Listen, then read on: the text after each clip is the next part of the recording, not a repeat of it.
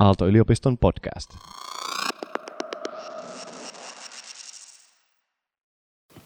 Okei, hyvät ystävät, me aloitamme tuohivirsujen räjähdysvoimaa. Meidän otsikko nyt tällä äh, luentonumero neljällä. Äh, kiitos latauksesta viime kerralla. Se kantoi kyllä aika kauas ja äh, kaiken kaikkiaan, mitä me ollaan täällä mun mielestä saatu aikaiseksi, niin on kyllä ollut äh, aika, aika huikeita sellaisia kerrostumia ehkä siinä myöskin työskentelyssä sillä kuulosellakin kerralla, joka on se, mitä me tällä kertaa tässä toivomme, että saamme aikaiseksi. Ja kuten aikaisemminkin, niin siinä hellän dynaamisessa hengessä, missä tässä on kaiken kaikkiaan pointti, että ollaan matkassa ja sen huomioiden, niin mitä me tässä rohkeasti ehdottaa, olisi pientä hellän dynaamista kohtaamista. Jo, jo, joillakin oli vähän äh, flunssa-tilanteita, niin he varmaan antaa tällaisen sopivan signaalin siitä, mutta, äh, mutta muilta osin niin pankaa sinne kättelyitä ja muita poskihalauksia, mikä sitten onkaan, liikkeelle hellän dynaamisesti. Olkaa hyvä, tempaskaa sinne vähän juttuja liikkeelle. Eilen niin, äh, mä tulin aamupuurolle tuohon alakerran kahvilaan, kun meillä oli systeemiryhmän tapaaminen myöhemmin, niin, niin 9.30 tässä, tässä rakennuksessa toisaalla. Ja sitten siinä kun mä olin sillä aamupuurolla, niin, niin, niin semmoinen Jussi, yksi näistä niin, niin tämän rakennuksen ää, vakseista, niin ää, tuli siihen ja, ja myöskin aamupuurolle ja sitten sanoi, että sopiiko Esa, että mä liityn sun seuraan ja sen tässä vähäksi aikaa ja sitten istui siihen alas ja ja tota, ää, sitten alas istuduttuaan, siinä oikeastaan saman tien vähän ää, vakavoituen, niin avasi näin, että et, et, et nyt on Suomea kohdannut suru. Ja ää, mä olin oikeastaan sitä aika, aika liikuttunut tästä muotoilusta.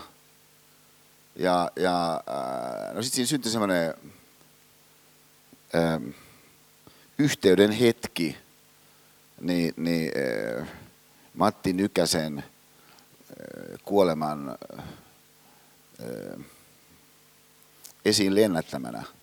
Ja se on mahdollisesti ihmisten tommosen, äh, tietysti puhuen jostakin asiasta, mutta aika pitkälti tässä tapauksessa oikeastaan tietynlaisen sanattoman yhteyden kautta niin synnyttää tuollainen merkityksellinen arvonannon hetki, jossa se yhteys, yhteys siihen toiseen niin voi tuntua aika, aika laajakaistaisena.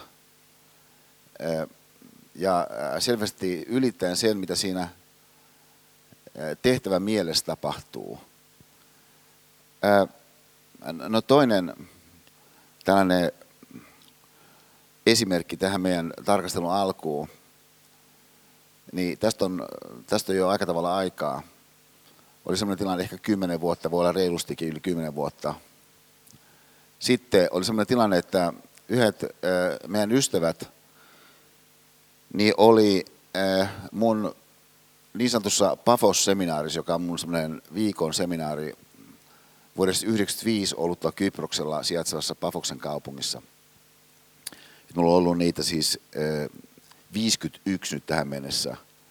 Ja ää, se on sellainen työskentelyympäristö, jossa sellaiset asiat, mitä me tässäkin salissa pyrimme saamaan aikaiseksi, niin ää, lähtee kyllä sellaiseen aikamoiseen lentoon, ää, mikä on vaikea muualla saavuttaa sen johdosta, että se tilanne sen mun luentotilanteen ulkopuolella niin voimakkaasti tukee – sitä, mitä siellä mun luentotilanteessa taas tapahtuu sen yksittäisen osallistujan ajattelun liikkeen osalta.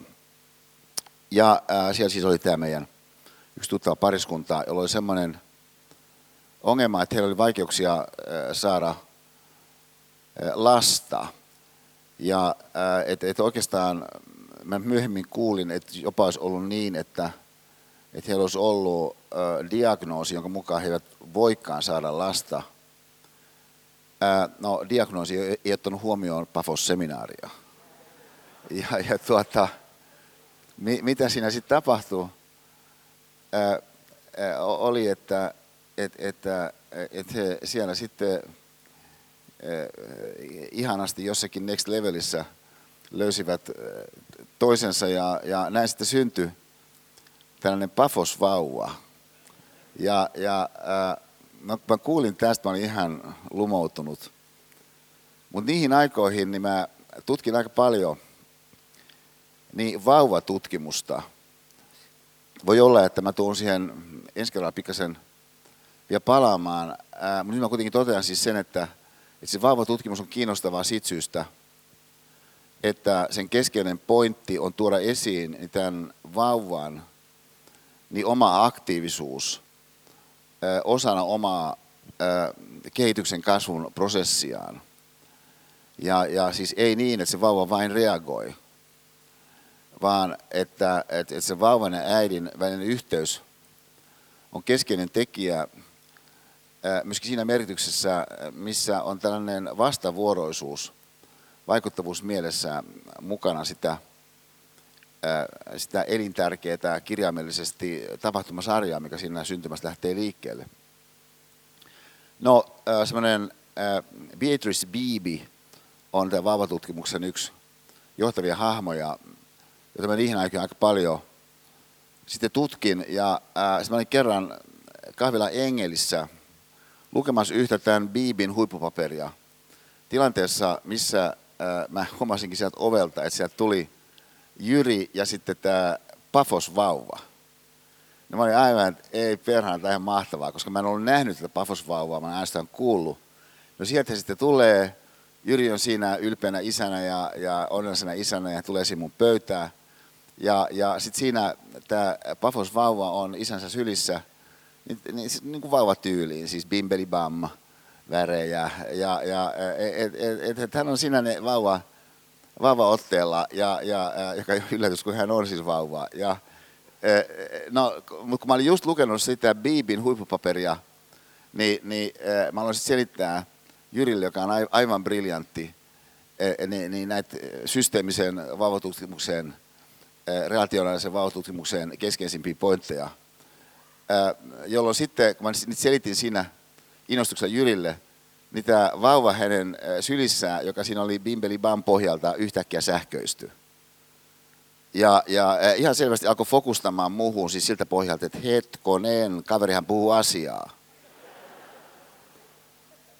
Ja, ja, ja huomatkaa, että tietysti voi sanoa aika, aika turvallisesti, että no, luultavasti tämä Pafosvauva, vaikka hän vanhempansa ovat hyvinkin briljantteja molemmat ja, ja lahjakkaat ihmisiä niin päin pois, niin ei niinkään suuntautunut tässä tapauksessa ei saariseen johtuen niistä semanttisista sisällöistä, mitkä mun lauseihin siinä sisältyy, mutta voihan ihminen olla toiseen yhteydessä jostain muustakin syystä. Että oikeastaan tämä mun ja Jussin kohtaaminen, tietenkin siinä on tämmöinen semanttinen komponentti, tuollainen kielellä kuvattavissa aika helpostikin, ehkä kieleen tavallaan palautettavissa oleva komponentti. Että et, et mitä Jussi sanoo istuttuaan alas, viittauksena Matti Nykäsen poismenoon, mutta on aika lailla selvää, että tietysti ihmisten välillä niin on paljon muutakin sellaista, mitä voi tapahtua siinä ulottuudessa, mitä voisi kutsua niin, niin sanattomaksi. Ja sitä kautta varmaan ollaan tekemisissä semmoisen ulottuvuuden kanssa, joka, joka on aika pitkälti oikeastaan, että jos se sanotaan niin kuin tämmöisessä sanastossa, niin jotain ikiaikaista. Että siis, että se ei niin kuin vaihtele noin vaan. Että et, et, kun siis monet asiat muuttuu, niin sitten jotkut asiat kenties ei noin vaan oikeastaan muutukaan. Ja, ja sitten se voi olla, että sun ää, sensiläistään puhuen mentaalimalli voi ää, kohdistaa huomioon kaiken näköiseen semmoiseen, mikä muuttuu, ylitse sellaiseen, mikä oikeastaan ei muutu. Ja, ja et, et jos sanotaan, että mikä oli jännää tässä otsikoinnissa meidän tämän kerran ää, luennolle, siis tämä otsikointi ää, tuohivirsujen räjähdysvoima oli se, että, että kun mä joillekin ihmisille jossain tilanteessa mainitsin, että mulla tämmöinen luento olisi tulossa, niin oikeastaan kaikki oli ihan järjestään, siis valtavan innostuneet. Että ihmisiä jotenkin innosti tämä otsikointi. Sitäkin huolimatta, että et, et harvempi oikeastaan kai on nähnyt, niin, niin edes nähnyt jotakin tuohivirsuja. Mutta se jollakin tavalla niin herättää jonkin tämmöisen yhteyden, ehkä yli sen oman välittömän tilanteen, suhteessa johonkin semmoiseen, joka, ää, joka on kestävää yli ajan, ää, joka on nyt sitä aluetta, mihin me tässä halutaan lähteä pikkusen katsomaan. Siis että tietenkin, kun mun oma ää, taustani on filosofiassa, niin aika luonteva on filosofian sisällä, ehkä enemmän kuin joidenkin erillisten tieteiden sisällä, ottaa ihan täysin vakavasti joku, joka eli esimerkiksi vaikka 400 vuotta sitten, tai 1000 vuotta sitten, tai 2000 vuotta sitten, että et sä koet sen oikeastaan ihan äh, täysin vertaisena keskustelukumppanina. Se jonkun äh, vaikka Sokrateen ja, ja Aristoteleen. Että et, et, tavallaan, että sä tässä suhteessa oletat, että on jokin sellainen jatkumo, jokin sellainen yhteys, joka sitten ajan suhteen käyttäytyy eri tavalla kuin moni asia meidän ympäristössä, joka saattaa vanheta esimerkiksi ihan tosi tosi nopeasti. Niin, niin tällainen filosofian antiikkinen lupaus, niin kuin mä sitä ajattelen, niin sanoo suunnilleen näin, että et, et yhtäältä pointtina on elää parempaa elämää. Ja sitten toisaalta pointtina on hyödyntää sitä voimavaraa, mikä meillä ajattelun kautta on, jotta voimme sitten elää parempaa elämää sen kautta, että, että meidän ajattelu saa kiinni jostakin sellaisesta, mistä lähtötilanteessa niin, niin me saatamme sivuuttaa siihen liittyen vaikkapa arvokkaan, siihen liittyen joku merkityksellisen. Ja äh, tällainen äh, idea siitä, että, että oikeastaan filosofian tehtävä on tukea äh, ajatusinstrumentin kautta niin äh, paremman elämän pyrkimystä.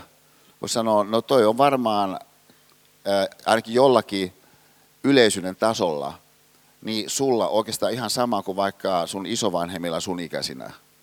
Ja, ja et vaikka se ympäristö, missä sun elämä tapahtuu, on monessa suhteessa tosi erilainen kuin vaikka ympäristö, missä sun isovanhempien elämä tapahtuu sun ikäisenä, niin jotkut asiat kuitenkin onkin samoja. Tietysti tästä näkökulmasta potentiaalisesti ihminen saattaisi haluta jotain sitten dialogia virittää niin, niin, niiden toisten kanssa, joilla kenties on siitä jostakin jo valmiiksi jotakin kokemuksia.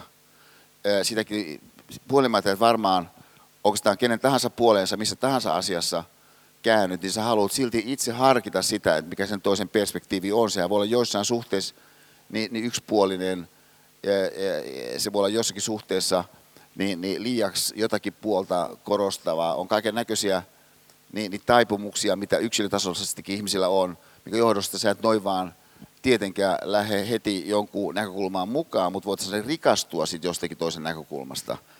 Niin on tällainen suunta, mistä sitten kun mä ajattelen tätä, tätä tuohivirsu-teemaa, niin, niin siis tässä tuohivirsussa mun kannalta on, on siis oikeastaan aika, aika, aika huikeeta siis se, että et, et, et kun äh, me Suomen kansa ajatellaan, niin äh, voisi sanoa, aika luontevaa on sitten katsoa jotain sellaista, että jota siinä nyt on sitten ihan noin lähellä – niin, niin äh, käyttökelpoisesti tarjolla. Ja, ja äh, et, et, musta on jännä homma se, että jos mä ajatellaan tuommoisia äh, tosiasia, että et, et, et, meidän yhteiskunnassahan oikeastaan mitä tahansa aletaan tekemään, niin joku ammattilaiset alkaa tehdä sitä. Ja, ja jopa siinä mitassa, että sitten jossakin työn organisoitumisen keskeisissä muodoissa, kuten yrityksissä, niin voidaan sitten vaikka ajatella näin, että, että, että asiakkaita ajattelee tietyt erityishenkilöt, joka on ihan mahdollinen tapa ajatella. Siis erotuksena se, että, että kaikki ajattelee asiakkaita. Ja, ja joku varmaan ajattelee sitä jostakin näkökulmasta aktiivisemmin vielä kuin toiset, mutta viime kädessä kuitenkin, kun se yritys nyt on asiakkaat varten, oikeastaan olisi fiksu, että jos kaikki oikeastaan ajattelisi asiakkaita jollakin tasolla, niin voi vaatia siitä aikamoista ponnistelua, että siihen niin pääsee. Että erikoistuvassa yhteiskunnassa, missä me eletään, niin tämä on aika, aika, aika, aika niin luonnollinen tilanne oikeastaan, vaikka samanaikaisesti seuraukset voi olla kielteisiä, jos ajattelet näin, että et, et vaikka ajattelun suhteen, hyvän elämän suhteen, sun oman paremman elämän suhteen, että joku toinen ajattelisi ne ajatukset, niin voi käytännössä kuitenkin olla oikeastaan se, että miten sä käytännössä toimit, koska de facto sä et itse kauheasti ajattele sitä, niitä omia ajatuksia. Koska joka tapauksessa jotain ajatuksia sulla on. Jolloin voi kysyä, no mistä ne ajatukset sitten tuli? Toki te, ihminen sisäisesti voi kokea, että, että joku ajatus on hänen oma ajatuksensa, vaan siitä syystä, kun hän nyt sitten ajattelee sitä ajatusta, niin, niin että et, et, et kyllähän meidän silmin ulkopuolisena, niin se, mitä vaikka Britanniassa on ollut meneillään tai mitä Yhdysvalloissa on ollut meneillään, niin kun tuo esiin sen, että ainakin kun suuria joukkoja katsoo, niin monet ihmiset tosiasiassa edes aivan keskeisissä kysymyksissä, niin, jotka yhteiskunnallisesti koskee sitä, sitä jotakin kokonaisuutta, niin tosiasiassa oikeastaan eivät itse ajattele. Ja et sen takia siis se sama tilanne saattaa meillä oikeastaan olla. Niin mua on inspiroinut tämä ajatus niin, niin tuohesta tämmöisenä metaforana. Että mitä on niin joka puolella, että se, että se mitä sä tarvitset oikeastaan sitä on koko ajan joka puolella, niin sitten sen käyttöikäkin saattaa kuitenkin olla niin aika lyhyt, että, että tavallaan se niin hetken aikaa saat sitten jostakin tärkeästä ajatuksesta elävästi kiinni. Mutta hetken päästä se saattaa kuitenkin niin sitten kadota. Mutta, ja sitten edelleen, että et, et, et, ehkäpä niin, että se, se, se joku ajatus, niin, niin se voisi olla oikeastaan aika monenlaiseen ympäristöön kuitenkin potentiaalisesti käyttökelpoinen. Niin, niin tämä mielessä ajatelkaa seuraava, että kun tota, toi Lady Gaga varmaan on omalla toimialallaan ja, ja omassa toiminnassaan, omalla sektorillaan yksi kaikkein arvostet, arvos, tettavimpia ja, ja äh, luovimpia toimijoita, niin hänestä oli pikku haastattelu tuossa Time-lehdessä jokunen vuosi sitten, jos hän siis toi esiin sen pointin, että, että hän nyt tosi paljon pyrkii työskentelemään myöskin asiantuntijoiden kanssa, koska hän haluaisi tehdä tuommoisesta ystävällisestä rakkaudellisuudesta niin nykyistä tavallisempaa ja, ja mielellään oikeastaan hohdokasta, joka on tämmöinen ihan mahdollinen ajatus. Ja joka tietenkin me tiedetään, että siis ei ole vallitseva ajatus, että ystävällistä rakkaudellisuutta ei pidetä hohdokkaana niin meidän yhteisössä. Tietysti voitaisiin pitää, jos ihmiset vaan jostakin syystä pitäisi, mutta tosiasiassa ihmiset eivät pidä. Se on tietenkin myöskin sellainen ilmiö, jonka ää, kommunikoiminen massamedia ympäristössä niin on niin kuin vaikeaa. Että se on niin kuin vaikeaa jonnekin Instagramiin pistää niin kuin sun ystävällisen rakkaudellisuuden kuva. Että se on niin kuin helpompi ottaa se kuva, kun sä aamiaisella jo, jo, jo, jossakin Marriott-hotellissa niin, niin, äh, Vietnamissa. Ja, ja, äh, ja tota, päivä alkaa hyvin tekstillä. Ja, ja et, et, et, et, et, et, siis, et se, että jotkut asiat on helpommin eteenpäin viestittävissä – ja tämän takia tietysti ne, mitkä on helpommin eteenpäin viestittävissä, niin sitten helpommin tulevat eteenpäin viestityksi. Mutta tuommoinen ystävällinen rakkaudellisuus on tässä suhteessa myös aika helposti niin, niin, alta vastaajana, joka on harmillista, jos sattus niin, siis sattus niin. Että se on oikeastaan sun tuommoisia vähän niin kuin syvempiäkin ajatuksia tarkemmin ajatellen. Koska nyt jos sattus niin, että tuommoinen ystävällinen rakkaudellisuus olisi tarkemmin ajatellen – sun tuommoinen oikeastaan aika keskeinenkin syvempi ajatus, niin sä tulet törmäämään siihen kovin helposti Instagramissa. Ja, ja tämän takia niin, niin sanotaan vaikka kysymys siitä, että, että kun sä saat sun ekan duunipaikan, että et, et, tota, et, et hankitko sä jonkun niin kuin, käytetyn Porschen, niin kuin saattaa olla niin kuin luontevampi ajatus jollekulle, kysymys siitä, kysymys siitä että, että olisiko tässä nykyistä enemmän meikäläinen – niin, niin äh, kun mä syömin itseäni kuuntelen, niin äh, ystävällisesti rakkaudellinen. Ja huomakaa siis siinä, jos ei käytetyssä Porschessa, niin ei ole niin mitään vikaa, vaan sanon, että se tulee helpommin sulle eteen, se kysymys. No nyt sitten tämä äh, tuohivirsujen räjähdysvoima teemana. Niin jos me avataan sitä pikkasen toisesta kohdasta, niin ajatelkaa, että jos me sanotaan, että mitä, mitä, mitä tuohivirus ja räjähdysvoima on, niin yksi tapa ajatella on, että no se on jotain toimivaa. Että et, tota, et, et kun sä haluat jossakin, jossakin navetassa vaikka kävellä, niin, niin on niin kätsyä, että jos sulla on joku jalkinen, missä kävelet siellä navetassa. Ja sitten jos ei ole niin kuin, krokseja myytävänä, niin, niin, niin siellä jossakin 1800-luvun yhteiskunnassa, niin sitten sä niin kuin, ehkä sitten itse teet ne. Ne, ne jalkineet, varsinkin kun sitä raaka-ainetta on käytössä, kaikki muutkin tekee tällaisia juttuja. Ja, ja se oikeastaan niin omalla tavalla voi olla hauskakin tehdä. Että et kukaan vaan tuon pystyy tekemään oikeastaan. Ja, ja että et, et, et, toi toimii. Että sulla on se raaka-aine, sulla on se kyky, sulla on se tarve. Homma toimii. No tämä toimivuuden teema – oli semmoinen, mikä mulle niin, niin oli e, aika, aika iso teema oikeastaan. Niin, e, vuonna 2001, kun mä tulin tänne Otaniemeen silloiseen tekniseen korkeakouluun, että jälkikäteen ajatellen, niin e, mun, jos nyt tämmöistä nimikettä rohkenee käyttää kuin elämäntyö kannalta, niin, niin se oli kyllä oikeastaan aikamoinen e, läpimurto jälkikäteen ajatellen. Johtuen siitäkin, että teknisessä korkeakoulussa ei ollut jotain sellaista filosofian professuuria, johon filosofian professuuriin mutta olisi nimitetty, johon näin ollen siihen, mitä mä teen, sisältyisi tiettyjä oletuksia, mikä liittyy niin siihen kyseiseen nyt oppiaineeseen. Näin siis ei ollut. Ja, ja äh, no sitten kun mä olin täällä Otaniemessä, niin yksi sellainen asia, äh, mikä oli hätkähdyttävää, mä koin, oli se, että et, et että mä yhtä mittaa tapasin semmoisia henkilöitä, jotka oli tosi innostuneet, mä olin täällä. Et, et, jotka jotenkin koki, että mä toin jonkun semmoisen lisän, joka jotenkin tässä kokonaisuudessa toimi. Ja, ja et, et, to, tosi hienoa Esa, että et, et, et sä oot täällä Otaniemessä. Ja, ja et silloin jo niin alkoi olla merkkejä siitä, mitä tässä myöhemmin on tullut esiin. Äh, Jaakko Korhon, joka, niin kuin mä olen maininnut, tekee väitöskirjaa tästä mun lähestymistavasta, on haastellut tosi paljon ihmisiä, kun on ollut tässä filosofia systeemiajattelu luentosarjalla. Ja yksi sellainen viesti, mikä sieltä tulee ihan tosi vahvasti läpi, osoittautuu, on tällainen viesti, että, että tosi monet sanoo näin, että, että nuo Esan luennot niin, niin tota, et, et, ne, ne käsittelee sellaisia asioita, että et ihan kaikki, kaikki ihmiset kyllä oikeastaan niin hyötyy noista, noista Esan sisällöistä. No sitten kun Jaakko kysyy, että no mikä on Esan sisällöt, niin onko tämä kukaan, osaa vastata?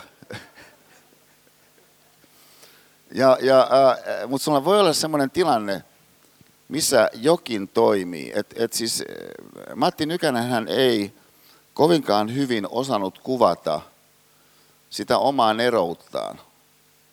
Ja, ja äh, että tämä saattoi olla sitten hänen myöhempää elämää, kun ajatellaan jonkun asteen sitten ongelmakin. Koska tietenkin on hienoa se, että jos joku on mestari jossain, jos sitten se mestari myös osaa kuvata sen, missä hän on mestari, koska silloin kasvaa todennäköisesti, voi siitä eteenpäin sitä mestaruutta. Ja, ja, äh, Mutta mut Matin kohdalla näin kovin hyvin ei ollut, sitä huolimatta, että hän monella tavalla siis oli äh, erittäin luova kielen käyttäjä, kuten me täällä totesimme silloin, äh, oliko se toisessa kerralla, kun mä tämän, äh, tämän prinsiipin, tai viime kerralla, kun se oli, siis tämän äh, Matti-prinsiipin, että sun kansi antaa chansille mahdollisuus, toin esiin. Että siis Matti oli äh, kielen käyttäjänä. Taas toisaalta kuitenkin sellainen, että hän sai jonkin asian toimimaan – No, äh, mä olin impressed tästä, tästä että, että, että ihmiset täällä silloisessa teknisessä korkeakoulussa koki, että mä tuon jollakin tavalla sellaisen panoksen siihen kokonaisuuteen, joka niin kuin toimii. Sikäli, että mä olin jo siinä vaiheessa, siis 2001, siinä 90-luvulla, niin saanut äh, kunnian tehdä aika paljon yhteistyötä niin, niin äh, ihmeiden ajan, niin kuin nyt jälkeen voi sanoa, Nokian kanssa ympäri maailman. Ja sitten siinä yhteydessä niin, mä olin kiinnittänyt huomiota siihen itse humanistina, että tämä on oikeastaan tämmöisen insinööriajattelun yksi aivan pääprinsiippejä, niin, niin saada joku juttu toimimaan. Ja, ja että ne on innostuneet nämä insinöörit, kun joku toimii. Huomatkaa, että et, et, et, tämä on eri asia kuin olla innostunut siitä, että sä pystyt selittämään, miksi se, mikä toimii, toimii. Että totta kai se insinööri parhaansa mukaan varmaan haluaa kuvata, miksi se, mikä toimii, toimii, mutta se varsinainen innostus tulee siitä, että se toimii. Ja, ja, ja, siis tämä on erilainen asenne kuin mitä mä koin, että tuollainen yliopistollinen humanistiasenne lähtökohtaisesti oli ihmistieteellinen asenne, jossa siis monta kertaa se halu pysytellä siellä ulkoa päin tarkkailevana tahona on erittäin suuri. Tarkoittaa nyt tämän teeman osalta sitä, että et saa niin innostunut siitä, jos joku toimii, vaan pikemminkin se tuo erilaisia näkökohtia esiin, miksi se, mikä näyttää, että toimii nyt jatkossa, melko varmaan ei toimi. Esimerkiksi. Kun sä voit, sä oot varsinaisesti innostunut siitä sun niinku briljantista representaatiosta sille jollekin, kuin sille, että et se jokin toimisi. No toinen tämmöinen insinööriprinsiipi, joka teki muuhun vaikutuksen, oli se, että et, et korjaa se, mikä ei toimi. Ja, ja äh, nyt jälleen siinä äh, teknisen korkeakoulun insinööriympäristössä mun silmiin, niin tämä tarkoitti sitä, että et, et, ja ylipäätään insinööriajattelussa mun mielestä, niin, niin, niin tämä tarkoitti siis sitä, että että totta kai on hienoa, jos sä pystyt selittämään, miksi se, mikä ei toimi, ei toimi. Mutta sitten monta kertaa, että sä oikeastaan pysty selittämään, miksi sä et, että miksi se toimi, mutta sä haluat silti korjata se, mikä ei toimi. Ja, ja, ja, ja, ja sitten ehkä kolmantena asiana mä tähän täydentävästi sanoisin, on se, että hankaluus kuitenkin alkaa sitten hiipiä sisään siinä vaiheessa, jos alat miettiä sitä, että no minkäköhän pitäisi toimia. Koska sitten kun sä alat miettiä, minkäköhän pitäisi toimia, niin tarkasteluun tulee sellaiset kokonaisuudet, joiden rajat ei ole kauhean selvät jossa voi olla sitten niinku kyseenalaista, että mitä, esimerkiksi ketä kaikki siihen kuuluu. Ja, ja sitä kautta sitten niin, niin asiat muuttuu monimutkaisemmaksi.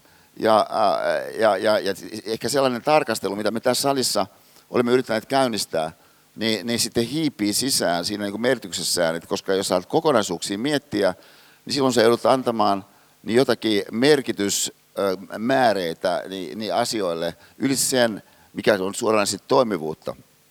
Niin tässä asetelmassa, niin, niin tämmöisessä toimivuuden asetelmassa, niin yksi semmoinen jos me ajatellaan meitä suomalaisia, joka voisi kuvitella, että et, et oikeastaan tänäkin päivänä, vaikka tilanne on niin, erilainen meillä tänä päivänä kuin mitä vaikka sun isovanhempien ollessa sun ikäisiä, niin, niin oli se, niin, niin yksi mahdollinen tapa ajatella – niin on tämmöinen tapa ajatella, että okei, että, että, että jos me kohdistetaan huomio siihen, mikä toimii, niin, niin varmaan silloin kannattaa lähteä liikkeelle siitä, että mitä on. Ja, ja no sitten taas toisaalta se, mitä on, niin se ei välttämättä kaikin osin ole kauhean mitään näyttävää. Et joskus se saattaa olla näyttävää, että tyhmempikin huomaa, hei, on niin kuin arvokasta, että toihan kannattaa panna niin kuin näin toimimaan toho. Mutta sitten voi olla, että et, et ollaan tekemisissä jonkun sellaisen kanssa, joka oikeastaan näyttää aika mitättömältä oikeastaan. Ja, ja, ja yksi tällainen meidän suomalaisen yhteiskunnan, sitä kautta meidän kulttuuritaustan piirre, on se, että, että koska meidän volyymit on aika pieniä, niin useinkin niin, niin meillä ei kauhean paljon ollut painotusta siihen, mikä on niin kuin näyttävää. Koska ei ollut samalla tavalla tarvetta niin kehittää näyttävyyttä. Mä muistan, kun mä olin ensimmäistä kertaa niin, niin Pariisissa, niin, niin äh, 80-luvulla – Kuinka vaikuttunut mä olin siitä, että, että Pariisissa oli sellaisia kahviloita, jossa tuolit oli asetettu niin, että kun ihminen on siellä kahvilassa, niin hän katsoo kadulle. Siis riveissä. Et se oli niin kuin aivan hämmästyttävää. Siis esimerkiksi Strimberin kahvilassa Esplanadilla nyt on näin. Mutta silloin ei ollut. Siis Suomessa ei ollut yhtäkään kahvilaa, jossa tuolit olisi asetettu riviin niin, että siitä olisi nähnyt ihmisiä, jotka kävelee kadulla – että, että Suomi ei ollut semmoinen näyttäytymisen ympäristö, minkä takia sitten niin ihmiset eivät myöskään olleet lapsesta käsin kehittäneet itseään tämmöisestä mentaalimallista käsin, kun että on niin kuin tärkeää olla näyttävä, joka on ihan mahdollinen tietenkin elämään orientautumisen idea se, että et, et tulee olla näyttävä. koska ihminen reagoi näyttävyyteen. Niin näin ollen saat jotkut jutut toimimaan, mitä sä et saisi toimimaan, jos ei ole sitä näyttävyyttä siinä jonkun jutun tukena. Ja, ja että meillä oli viime kerralla vähän puheena, oli Anselika Kallio. No oli Anselika Kallio esimerkiksi oli ihan tosi tosi näyttävä.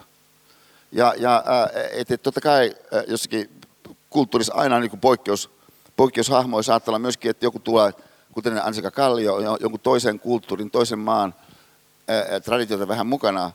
Mutta sanalla sanoen tämmöinen niin näyttävyyden kautta tapahtuva työskentely, mä sanoisin lähtökohtaisesti Suomessa, niin ei ole ollut niin kuin vahvoilla. Jo, jolloin sitten sullekin voi käydä niin, jos sä et sellaista aikaa, jossa näyttävyys itse asiassa on koko ajan esillä. Että sä itsekin mietit, että miten sä saat siitä jostakin sun niin kuin lomasta jotakin niin kuin näyttävää näytettävää jonnekin instaan. Ei siis riitä se, että se on ihan mahtava loma, vaan sen lisäksi täytyy olla jotakin näytettävää. Niin aiheuttaa sitten sellaisen tilanteen, jossa voikin olla, että, että sun painopisteet joiltakin osin lähtee ehkä liukumaan vähän, vähän väärin kohtiin. No nyt sitten yksi tämmöinen iso kokoava ilmiökenttää, mikä tästä osaamiseen liittyen, josta kuitenkin tämmöisessä yliopistossa tietysti viime kädessä on kysymys, että sun osaaminen kasvaa. Mutta jos me osaamisen ovesta lähestytään tätä kysymystä, että et sillä meillä mitä on käsillä, niin yksi tämmöinen kokoava potentiaalinen otsikko, niin voisi olla tässä. Niin, niin että kun tuossa tuossa tota, suomalaisessa tyylissä, niin siinä usein on semmoista, mitä ää, kutsutaan joskus vaikka matalan profiilin ää, vaatimattomuudeksi. Sitten saattaa olla niin, että et, et sanotaan, että et me, et meidän suomalaisilla on niin huono itsetunto, että me emme ikään kuin, niin kuin nosta esiin sitä, jotakin niin kuin osaamistamme. Tämä on niin kuin mahdollinen tapa hahmottaa se ilmiökenttä, mitä mä tässä nyt tämän elettömän mestaruuden käsitteen kautta niin, niin lähden tapailemaan. Johonka seuraava ilmiö liittyy. Että tota, mä tätä elettömän mestaruuden ajatusta. Aloin miettiä silloin 90-luvun puolivälin tienoilla johtuen siitä, että, että osana tätä mun toimintaa, sen mitä myöhemmin näyttäytyy Nokian ihmeenä kanssa, oli yksittäiset luennot, mitä mulla oli siellä eri puolilla, niin sen lisäksi sitten yksittäiset keskustelut erilaisten henkilöiden kanssa, niin, niin, niin, jotka toimi Nokialla. Ja yksi näistä henkilöistä, kenen kanssa mistä keskustelin suht paljon silloin 90-luvun alkupuolella ja, ja no, oikeastaan koko 90-luvun, niin oli Nokian silloinen toimitusjohtaja, sitten pääjohtaja Jorma Ollila. Ja se teema oli, että niin lähtökohtaisesti se teema oli, että, että mikä suomalaisessa kulttuurissa, josta siis Nokia silloin ponnisti, tilanteessa, missä Nokian ylin johto koostui käytännössä pelkästään suomalaisista. Niin mitä suomalaisessa kulttuurissa kenties olisi semmoista, joka kansainvälisen liiketoiminnan johtamisen ympäristössä niin olisi mun puhuen räädysvoimaa. Ja onko tämä ihan mahdollinen tematisointi, mahdollinen kysymys? No se oli 90-luvun ympäristössä aika lailla uudenlainen kysymys, koska olettama silloin oli 90-luvulla – että on hyvin vähän meillä, meidän kulttuuritaustassa, joka jonkun kansainvälisen liiketoiminnan johtamisen ympäristössä olisi hyväksi. Koska olemme liian vaatimattomia, että me ollaan vähän kömpelöitä sosiaalisesti, että vaikka niin ruotsalaisiin verrattuna me ei ole semmoista niin kuin, se, se, semmoisen, äh, niin kuninkaallisen hohdon tajua. Ja, ja, ja, ja, ja että et me ollaan vähän tämmöinen kuin metsäläisporukka niin oli siis yleistunnelma suhteessa, mihin tämä keskustelu Jorman kanssa niin, niin, ja sitten jotenkin muidenkin kanssa, niin siinä, siinä virittyy. No sitten mä siis palottelin sitä teemaa Ja, tota, ja myöskin sitten Pafos-seminaarissa, joka alkoi siis vuonna 1995, myöskin kehitteli sitä teemaa. No sitten vuosia myöhemmin, mä luulen, että oli joskus ehkä, eh, ehkä suunnilleen 2000 niillä paikkeilla, niin mulla oli Nokia-keikka Oulussa. Ja tota, se oli semmoinen organisaatio, jos oli silloin joku ehkä toista tuhatta ihmistä, ja sitten siinä oli, olisiko ollut kolme, neljä luentoa, joista, joista osa oli englanniksi, valtaosa oli englanniksi, mutta sitten viime oli suomeksi. Ja, ja tota, sitten kun siellä Oulussa, Pipshan on siis Rovaniemeltä kotosi, että et siis pohjoinen ulottuvuus on mulle tunnemielessä erityinen. Ja, ja, ja siis se, mitä Oulu oli tehnyt koko Suomelle mun mielestä Nokian kautta, oli jotakin ihan valtavaa, niin mä olin, mä olin tosi inspiroituneena. Ja, ja, tota, ja sitten mä pidän siellä tota, tätä mun esitystä, siis suomeksi. Ja, ää, ja, tota, ää, ja sitten yksi kuva, minkä mä sitten siinä näytin, niin, niin on, on seuraava, joka on Mannerheimin hautajaisista. Tämä kuva, ja ää, siis tässä ollaan nyt just ennen sitä tilannetta, missä tämä arkku lasketaan maan poveen. Et, et tämän, tämän viimeisen, äh, vi, vi, vi, viimeisen äh, matkan niin, niin, tätä arkkua kantaa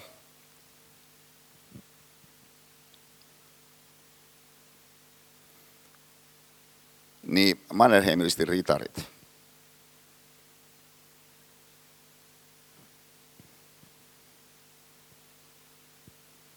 joka oli tällainen kunniamerkki,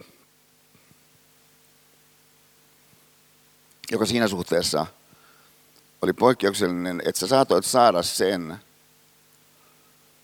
niin siihen katsomatta, mikä sun sotilasarvo oli, joka siis heijastelee sitä ymmärrystä, että, että, että tuommoisessa jossakin tekemisessä, niin jotkut tekemiset siinä merkityksessään näyttäytyy ilmeisempänä kuin joku toiset tekemiset. Ja näin ollen joku henkilö saattaa saada tavallaan ansiotonta arvonnousua pelkästään siitä, että hänellä on joku asema, mistä käsi hän tekee sitä jotain, mitä hän tekeekään. Niin, tietoisena tästä, niin, niin Mannerheim oli sitten perustanut tämän, tämän tavan palkita, joka kantaa nimiä Mannerheimisten ritari. No, musta oli semmoinen jo alun alkaenkin ollut tosi, tosi, kuin, äh, tosi liikuttava äh, ja ikään kuin, niin kuin johonkin oikeaan osuva instituutio. Mutta tässä tapauksessa, kun on tämä Mannerheimin hautajaistilanne, niin sitä mun kannalta puhuttelevuutta lisää se, että että kun nämä kantajat, jotka tähän on valittu, niin on kuuluisia sotapäälliköitä, mutta siinä on muitakin. Et siinä on eturivissä sotamies Seppänen ja sitten korporaali Similä tuossa oikealla. Niin, äh, niin siinä kirjasta, mistä mä tämän alun alkaen löysin, niin se teksti oli näin, että, että, että viimeinen matka – ylipäällikköä saattamassa eturivissä sotamies Seppänen ja korporaali Simillä. Niin, niin tota, mä oon siis siellä Oulussa ja, ja siinä Nokia-porukassa. Ja sitten mä tämän kautta yritin tuoda esiin sen näkökohdan, mikä musta siinä taas nokialaisessa kulttuurissa oli ihmeen vuosina oli niin erikoisen mun mielestä arvostettavaa, joka oli se, että kysymys ei ollut siitä, mikä sun joku asema oli, vaan kysymys oli siitä, että miten sä paat itse likoon, on se asema mikä vaan, ja tämä kuva sitten musta sitä, ää, ää, sitä kristalloi. Niin kun huomaatte, korporaali Similä tässä oikealla, niin hän on pukeutunut tämmöiseen, niin kuin ennen vanhaan sanottiin, talvipomppaan – ja hänellä on tuommoiset, niin kuin sanottiin, pussihousut. Nämä on varmaankin hänen parhaat vaatteensa. Hän on äh, matkannut paikalle junalla, niin, niin äh, Oulusta, niin kuin sitten myöhemmin mulle selvisi, hänen sukulaismiehensä oli siellä Helsingin rautatieasemalla vastassa, jotta hän osaisi mennä sitten suurkirkkoon, kun hän on Helsingissä ensimmäistä kertaa. No tämmöisen suomalaisen tasavertaisuuden ja arvonannon siihen katsomatta, mikä ihmisen asema jossakin hierarkiassa on, tällaisena kiteytyksenä mä koen tämän kuvan tosi, tosi vaikuttavana ja näin mä puhun sitten siellä siinä Nokia-tilaisuudessa näille suomenkielisille nokialaisille siellä Oulussa. No, sitten tota, mä matkaan takaisin kotiin ja kotiin kun mä tuun, niin mä huomaan, että mulla on tullut sähköposti niin, niin nokia.com osoitteesta. Ja sen viestin sisältö oli se, että, että kiitos Esa tuosta sun esityksestä just hetki sitten. Että mä olisin tullut kiittämään siinä saman tien, mutta mä en pystynyt tekemään sit siltä tunnekuolta sitä. Johtuen siitä, että, että Kopparin Simina oli isäni. Sitä jatko, että itse asiassa hän oli ollut niin siinä äh, pari-kolme vuotta aikaisemmin, niin mun Pafos-seminaarissa tämä kyseinen henkilö. Ja, ja, ja mä olin siellä kehitellyt tätä elettömän mestaruuden teemaa. Äh, Mutta se ei ollut oikein auennut hänelle, hän sanoi. Hänen isänsä niin oli, oli niin kuin monella tavalla aika, aika kulmikas henkilö.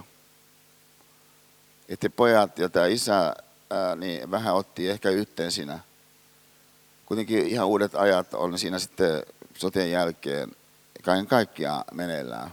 Et monethan meistä halus kaiken tavoin, jotka synnyttiin sodan jälkeen, niin, niin onko tämä esiintyy, että, että mitään kauhean ihmeellistä on tapahtunut. Niin äh, siis, että enimmäkseen ei, ei, ei, ei, ei lapset, nuoret puhuneet vanhempiensa kanssa heidän äh, sotakokemuksistaan. No siis äh, sitten tämä kirjoittaja jatko, että, että is, isäni kuoli tässä äh, noin vuosi sitten. Ja kun mä menin sinne siunaustilaisuuteen ja siellä oli niin kunniavartiosta.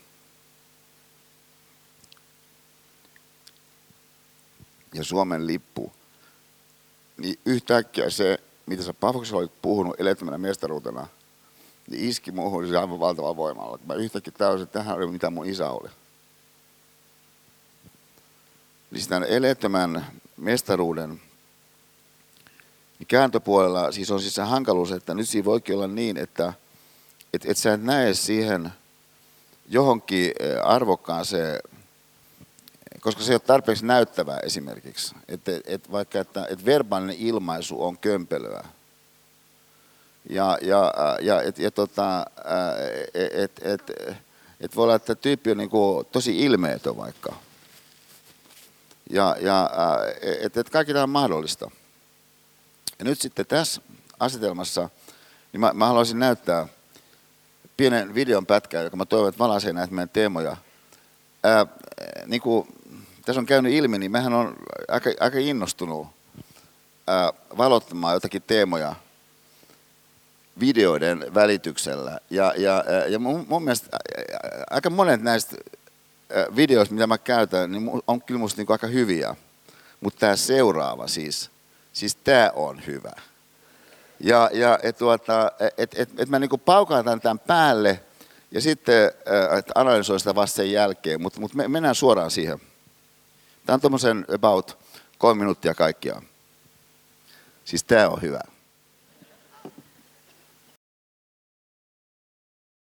Okei, nyt mä keskitän tuohon. Siis, siis tämä on huikea tämä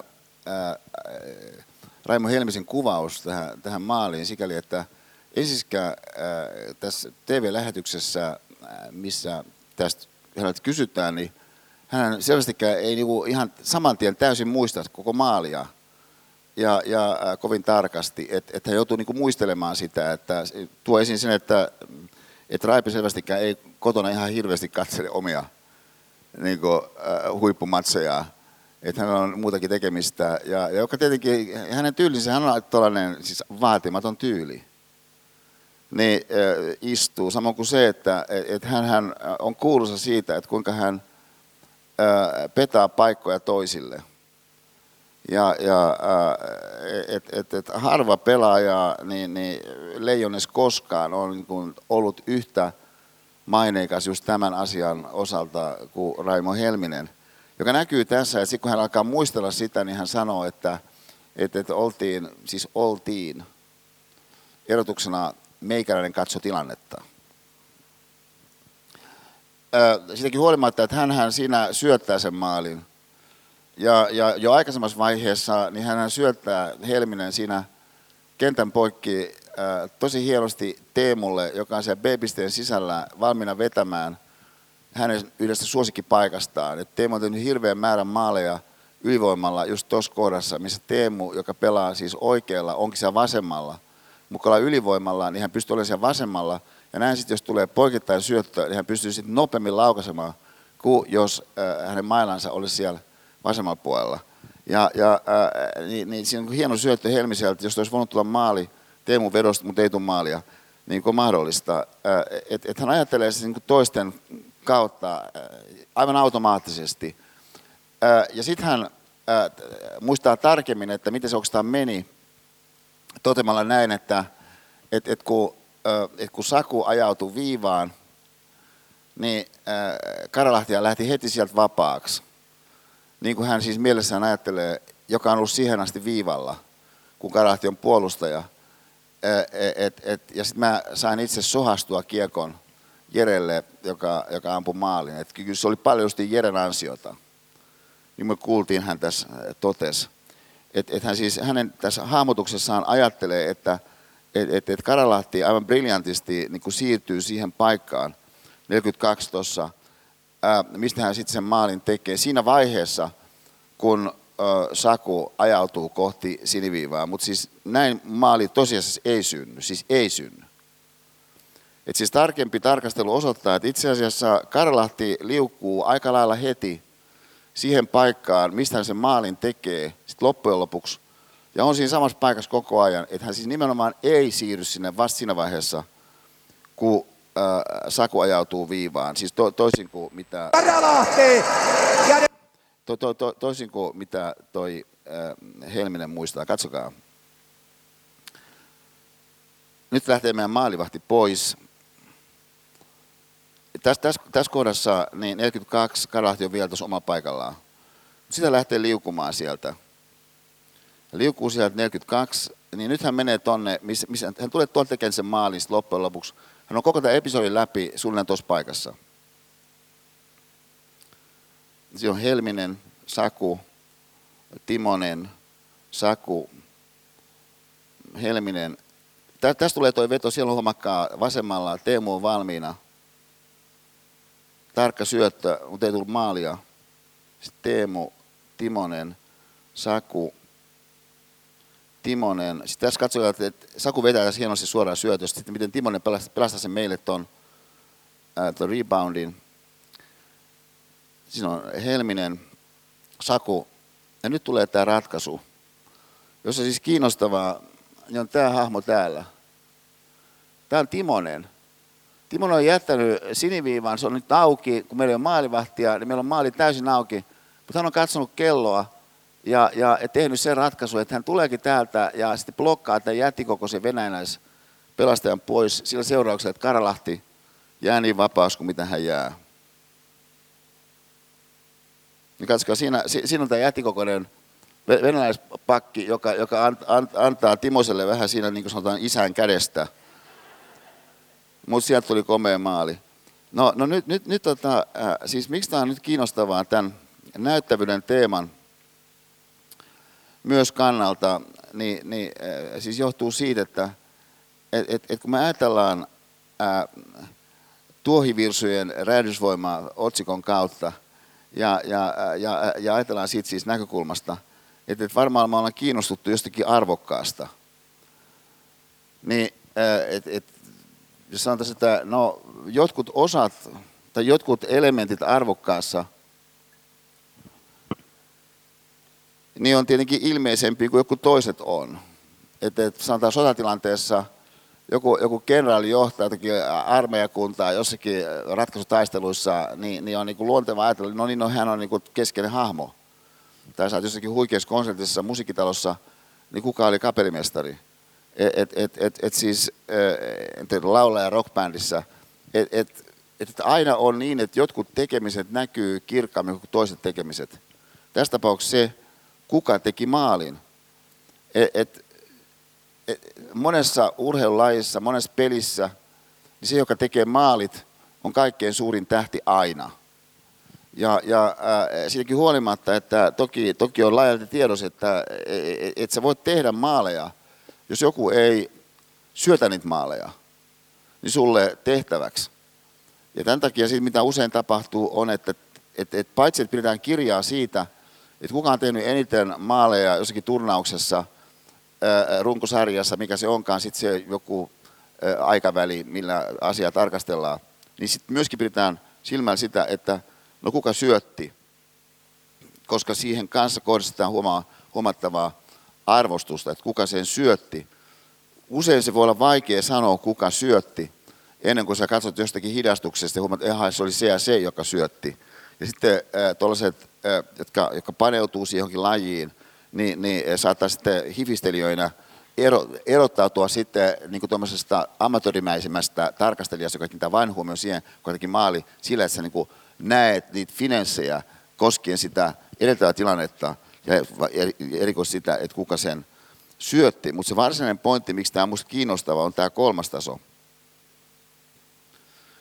Koska nyt tämä kolmas taso, niin kuin voisi sanoa mahdollistava taso, niin usein jää huomiota. Se jää huomiota esimerkiksi siitä syystä, että et, et siihen liittyvä tekeminen ei ole niin näyttävää tekemistä että huomion keskipiste on jossakin muussa. Esimerkiksi kuka teki maali, kuka syötti maali, näin oli sä et näe, mitä joku muut tekee. Ja, ja et, et, kun on vaikka koripallossa kuuluisa Michael Jordanin Chicago Bullsissa viimeinen heitto, jolla hän ratkaisi viimeisellä heitolla, niin, niin, niin viisi sekuntia ennen niin loppusummeria, niin, niin mestaruuden – niin, niin se on niin mielettömän hieno läpiajo niin, niin Michael Jordanilta. Mutta, mutta kaikki ei katso, että missä muut pelaajat on. Että missä on Steve Kerr esimerkiksi. Ja, ja, ja, ja missä Steve Kerr on, on, on siellä niin kuin aivan kulmas, mutta kun hän on kolmosten erikoismies, niin periaatteessa Michael voisi soittaa hänelle. Se on kuin pakko pitää yksi pelaaja siellä, missä Steve Kerr on. Mutta mut, mut siis tämmöiset finanssit voi olla sellaisia, että se systeeminen, suhde, intensiivinen, mahdollistava taso jää sitten huomioitta, joka on siinä suhteessa harmillista, kun just tästä tasosta käsin, niin, niin parhaat perusasiipi-efektit niin sanokseni, niin ää, nousee. Siis semmoiset efektit, jotka suhteessa siihen, että kuinka paljon siihen pannaan inputtia, outputin osalta on ihan suhteettomia tulee ihan niin kuin tosi, tosi paljon, vaikka se ero oli aivan, aivan aika pieni. No nyt siis tämä meidän esimerkki näistä arvokkaan kolmesta tasosta, niin äh, oli äh, tuollainen pari minuutin äh, videopätkä yhdestä jääkiekkoottelusta. No jääkiekossa me tiedetään, että on aika vähän muuttujia. Lisäksi sä tiedät, että mitkä ne muuttujat on lähtötilanteessa. Ja sinun täytyy niin mietiskellä, että mikä on se kokonaisuus, minkä nyt pitäisi millä tavalla toimia. Tästäkin huolimatta sinun on erittäin vaikea hahmottaa sitä kolmatta ulottuvuutta siinä. Et, äh, mä monta vuotta näytin tuota videon pätkää,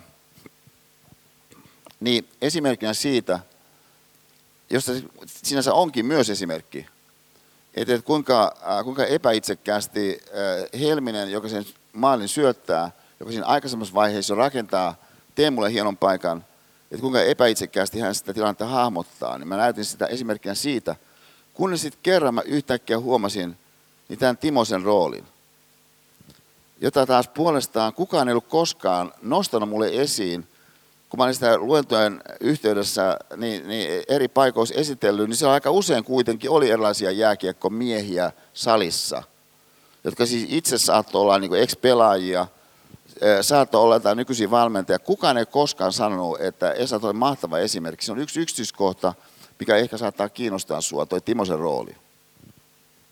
Niin on se perustilanne, mistä käsin, niin se kysymys, että et, et se, se mikä on lähellä niin, niin sehän on semmoista, että se niin melko varmaan oikeastaan saatakin sen sivuuttaa sen tuohen.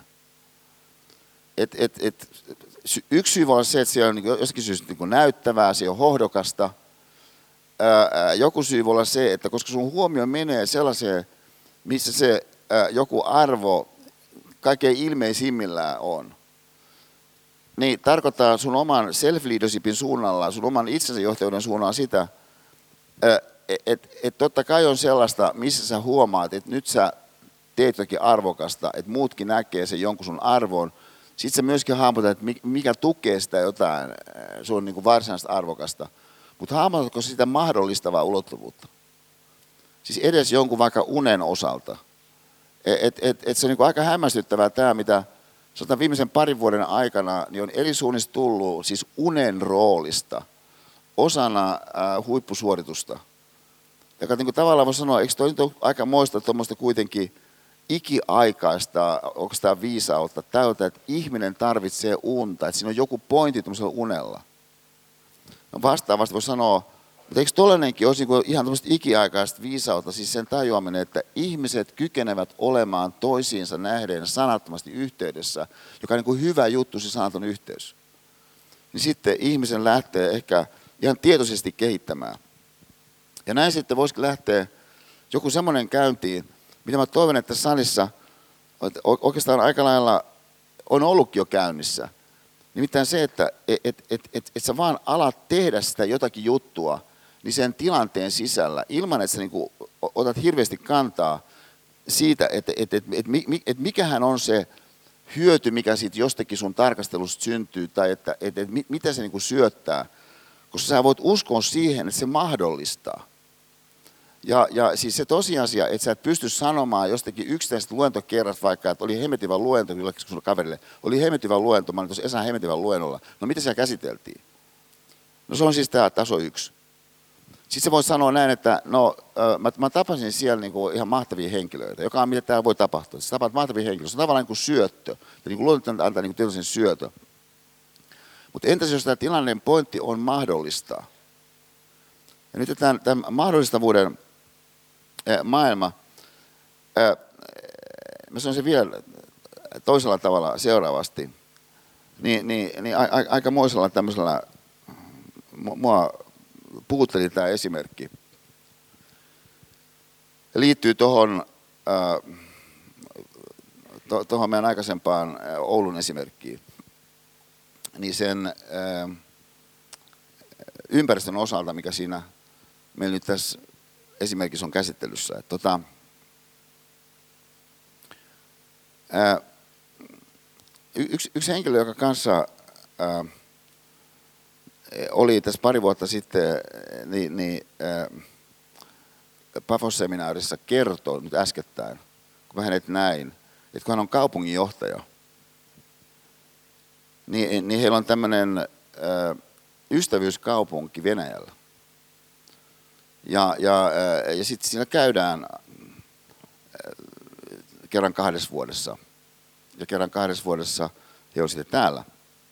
Tämä, tämä tota, venäläinen delegaatio, jossa monet niistä on, on, on niin kuin äh, ex-military näistä, näistä henkilöistä, joita sieltä sitten tulee. Ja, ja aika sellainen niin kuin tarkkaan määritelty, että et, et, et mikä on protokolla ja miten niin kuin menetellään missäkin tilanteessa. Mutta siellä Venäjän päässä niin on ö, käyneet laskemassa ruusut, joka on se paikallinen tapa suuren isämaallisen sodan ää, kaatuneiden muistomerkille. Ja sitten, sitten tämä kaupunginjohtaja kertoi mulle, että hän niin kuin monta kertaa mietti, että, että, että mit, miten tätä jotakin vastaavaa voisi täällä meillä tehdä. Ja, ja tota, hän oli puhunut ää, niin, niin, sankarihaudoista. Mutta nämä venäläiset jotenkin eivät olleet sitä ihan niin kuin ymmärtäneet. Johtuen siitäkin, että, että, että harvassa maassa niin on tilanne ollut sodissa se, että ne kaatuneet kuljetetaan sinne kotipaikkakunnalle. Joka taas oli teema, joka siinä Pavos-seminaarissa, missä tämä kaupunginjohtaja oli, oli yksi teema, mitä mä käsittelin. No sitä kertoo, että on heidän kaupunkinsa semmoisessa kivikirkossa, joka on aika, aika vaikuttava kirkko. Sitten tulee ulos sieltä kivikirkosta. Ja siinä on ne sankarihaudat. Niin hän sanoo, kun tulee sinne ulos, että ää, meillä Suomessa niin jokaisen kirkon pihalla on tämmöiset sankarihaudat. Johtuen siitä, että sodan aikana niin äidit vaati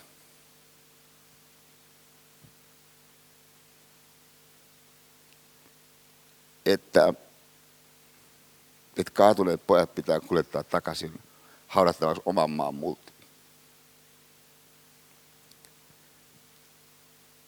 Mutta tämä oli tehnyt niin suuren vaikutuksen näihin venäläisen delegaation jäseniin. He sanoivat, että voitaisiinko me käydä täällä näillä sankarihaudoilla.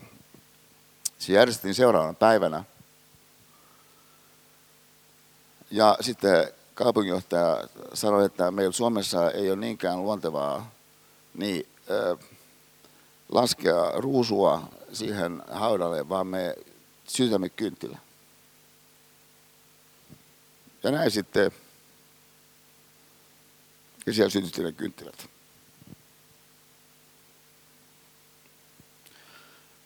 Myöhemmässä semmoisessa virallisessa tilanteessa niin, y, y, niin tämän, tämän, tämän venäläisryhmän johtajahenkilö oli, oli tota, jossakin niin kunniamerkeissä.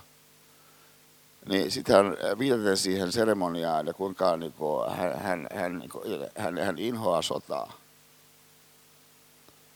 Että oli niin hienoa, että me saimme käydä siellä. Niin arvostuksen merkin siitä, niin hän otti siis oma, oma yhden niistä kunniamerkeistä ja pisti suomalaisen rintaa.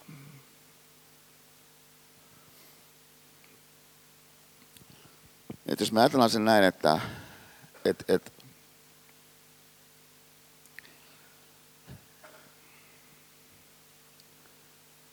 et, et se periaate olisi jotain sellaista kuin, että sillä mennään, mitä on käsillä – niin sulla saattaa olla enemmän käsillä kuin nopea tarkastelu paljasti, että sulla on käsillä. Edelleen, jos sä ajatteletkin et jotakin näyttävyyden ideaalia, vaan sä ajatteletkin esimerkiksi jotakin hiljaisuuden ideaalia. Et, et, et siis, et eh, ehkä tämmöisen hiljaisuuden kanssa oikeastaan voikin päästä niin kuin pidemmälle kuin, kuin, niin kuin, niin kuin hölöttämisen kanssa. Ja, ja et, et siis, siis ihan kaikilla kunnioituksella – niin, niin, niin siis kaikki tämä, mitä mä kuulen ja on kuullut niin kauan muistan siitä, että, että, että kuinka amerikkalaisessa koululaitoksessa niin kuin opittaa niin kuin esiintymään. Et kuinka, niin kuin, kuinka niin kuin kehnolla tolalla me ollaan täällä Suomessa. Niin, että kun asia ajattelee mun mielestä vähän syvemmin, niin väheksymättä sitä, että eikö nyt ole tärkeää kehittää kykyään esiintymä, esiintyä, niin on jotain kyllä niin kuin syvempää. Nyt se on siinä syvemmässä ulottuvuudessa, missä ää, niin, niin,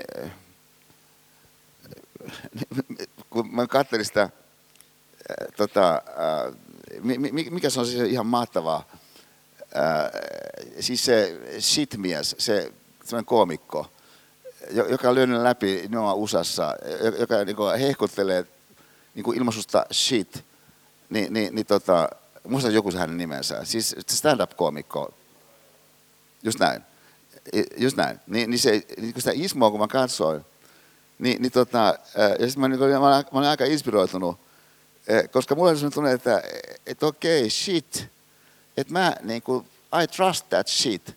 Siis että et, et, kun yksi henkilö sanoi mun viime luennon jälkeen, että e, Esa, että siinä on niin hämmästyä siinä sun luennolla se, että kun sä niin, niin luotat, että ihmiset kykenee tekemään sellaista itsensä päin kääntyvää reflektiota. Niin, no mä sanoin, että se pitää paikkansa. Ja justiin tässä niin Ismo puhuu, I trust that shit. Ja, ja et, et, et, et, et mä niin luotan siihen, että okei, että et, et vaikka olisi niin, että siinä luennolla ei ole selvää otsikkoa, kuten meillä esimerkiksi tällä kertaa ei sisältömielessä ole, tai tälläkään kertaa selvää otsikkoa, niin I trust that shit. Että et, et, et, se mahdollisuus siis sukeltaa siihen johonkin semmoiseen, joka menee yli sen, missä kenties nä- näyttävyystarkastelut niin varasta sen huomioon niin on tärkeämpää, ja mä toivon, että se jokin tärkeämpi, niin tämän tuohivirsujen räjähdysvoiman otsikon kautta, niin, niin voisi aika kaunista tulla niin, niin kunkin mieleen niin, niin vuosia tämän hetken jälkeen, kun me nyt täällä ollaan sitä asiaa pikkasen tarkasteltu. Bonks, että siihen piste. Kiitoksia taas keskittymisestä. Ja, ja, ja tuota, jatketaan in half an hour. Okei, okay, hyvät ystävät. Me, me, me jatketaan. Mä, mä muistin sen väärin. Siis tässä on tää ihan mahtava shit-mies. Siis, siis tota, Otetaan ihan, ihan vaan pikku, pikku näyte tästä niin kuin tuohivirsu majesteetilta. Okei, okay, okay. Tota, toi, siis todella siis puhutaan vähän, vähän niin kuin Pulp Fiction sanastossa, nyt on ihan niin kuin serious gourmet. Tota, ää, nyt kun mä mainitsin ni, niistä ajoista, kun mulla oli kunnia tehdä yhteistyötä, mikä jälkeen te mun mielestä on mahdollista ja aiheellista kutsua ää, niin, niin Nokian ihmeeksi kanssa, niin sitten Sittenhän siinä tuota, eri vaiheiden jälkeen niin Nokian pääkonttori sitten jäi Suomeen ja rakennettiin tuohon aika lähelle. Ja, ja tota, sitten myöskin niin,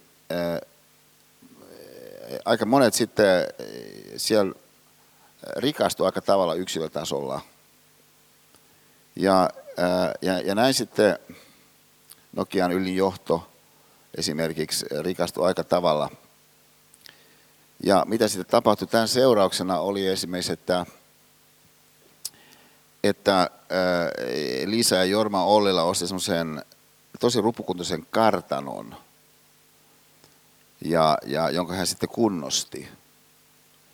Ja ää, siis erotuksena joku kartano vaikka Etelä-Ranskasta. Ja ää, no sitten oli kutsunut sinne jotain ihmisiä sinne kartanolle, mutta sitten se autonkuljettaja veiki meidät niin sinne rantaan. Jos oli sellainen, sellainen niin kuin sau, tai siis niin kuin vaikutti niin kuin sauna rakennukselta, tai no, tavallaan saunarakennukselta, mutta siinä oli semmoinen niin turvekatto ja, ja, ja sitten semmoisia hirsiä. Ne näytti niin tosi vanhoilta hirsiltä. No sitten Jorma esitteli sitä, joka siis olikin tällainen tavallaan rantahuvila. Kun hän on Pohjanmaalta kotoisin Jorma niin ottamalla tämmöisen kirjan, mikä mulki on ja on ollut, Kustaa Vilkunan Eino Mäkisen kirja Isien työ nimeltään, niin aika, aika, aika monen opus. Niin Jorma avasi tämän kirjan kohdasta Vanhan riihen ansiot, tämä on siis otsikko. vanhan riihen ansiot. Ja sitä luki seuraavasti. Riihi on suomalaisten vanhimpia ja kaikista etevimpiä keksintöjä. Se näet kuuluu niihin verraten harvoihin omaperäisiin kulttuurisaavutuksiin, joiden juuret omalla maaperällä ulottuvat vuosituhanten taakse jotka sitten Itämeren suomalaisilta ovat levinneet useille naapureillekin. Muinainen Suomi oli viljainen maa, josta riitti rukiita ulkomaillekin, mikä johtui paitsi tuottoisista kaskista, myös suurelta osalta savuriihistä. Esimerkiksi Ruotsin aikakirjoissa kerrotaan usein vaikeista katovuosista, jotka eivät aiheutuneet huonosta vuodentulosta, vaan yksinomaan kosteasta syksystä. Kun viljaa ei kuivattu, se vielä aitan purnuissakin homehtui ja mätäni. Sen sijaan Suomessa riihen ansiosta vain todellinen halla on aiheuttanut katovuoden. Ja vaikka halla on eh, vienyt siemenenkin pellolta, on ylivuotinen kuiva siemen pitänyt aitassa itävyytensä vuodessa toiseen ja kelvanut vielä vanhakin kylvettäväksi. No, eh, Jorma siis luki tämän vanhan riihen ansiot kuvauksen – sitten viittasi niihin hirsiin, mistä se saunarakennus oli tehty. Ja sanoi, että nämä hirret tässä niin on tällaisesta riihestä. No myöhemmässä vaiheessa mä kysyin Jormalle, että miten, miten tuollaisia niin jonkun savuriihen hirsiä niin ostetaan, niin hän sanoi, että, että niitähän – ainakin siinä vaiheessa, kun hän sitä alkoi tutkia, niin, niin äh, oli ihan tosi helppo saada, kun hän kukaan haluaa tällaisia vanhoja hirsiä. Ja, äh, ja nyt tämä tällainen näkymä nyt tässä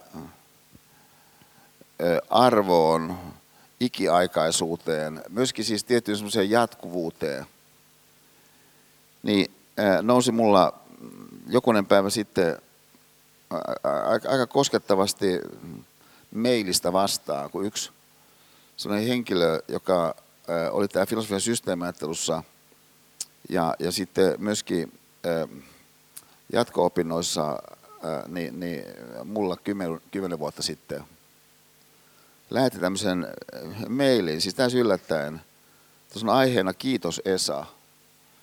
Ja sitten tässä on erilaisia asioita, mutta sitten alle listasin asioita, joita koen sinulta oppineeni. Yksi, henkilökohtainen kasvu ja kehittyminen on mahdollista. Kaksi, kiinnostus kaikkiin elämän osa-alueisiin. Kolme, kaikkien ihmisten arvostaminen. Neljä, tilanteita voi tarkastella useasta suunnasta, aina on toivoa. 5. Tarkkaavaisuus hetkessä. Opettele katsomaan yksityiskohtia, mutta ymmärrä samalla kokonaisuus. 6. Asioita kannattaa ajatella. Ajatusta voi työstää. Ajattelun ajattelu eli ajatteluprosessin metatarkastelu. 7. Historian taju ja minun paikkani sen jatkumossa.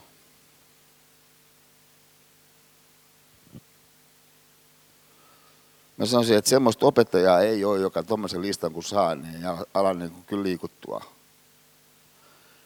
Mutta meidän nyt tämän teeman kannalta, siis tämän jatkuvuuden teeman kannalta, ja myöskin sitten sen tosiasian kannalta, että, että tietenkin on ilmeistä, että, että, että erilaiset tilanteet, niin, niin sen ulkoisissa tekijöissä havaittavissa olevan arvonsa tai näyttävyytensä tai houkuttelevuutensa suhteen, niin tilanteet tietenkin vaihtelee. Ja, ja tässä suhteessa ehkä seuraava esimerkki niin voi olla nyt tähän meidän asetelmaan nähden hedelmällinen ottaa tarkasteluun. Tämä on kuvitteellinen esimerkki, mutta mä uskon, että tämmöisenä kuvitteellisenakin tämä, tämä, tämä voi olla valaiseva. Tota, tämä liittyy siihen tilanteeseen, mikä mä sanoisin, pääsääntöisesti ihmisillä tulee jossakin vaiheessa elämää, jos he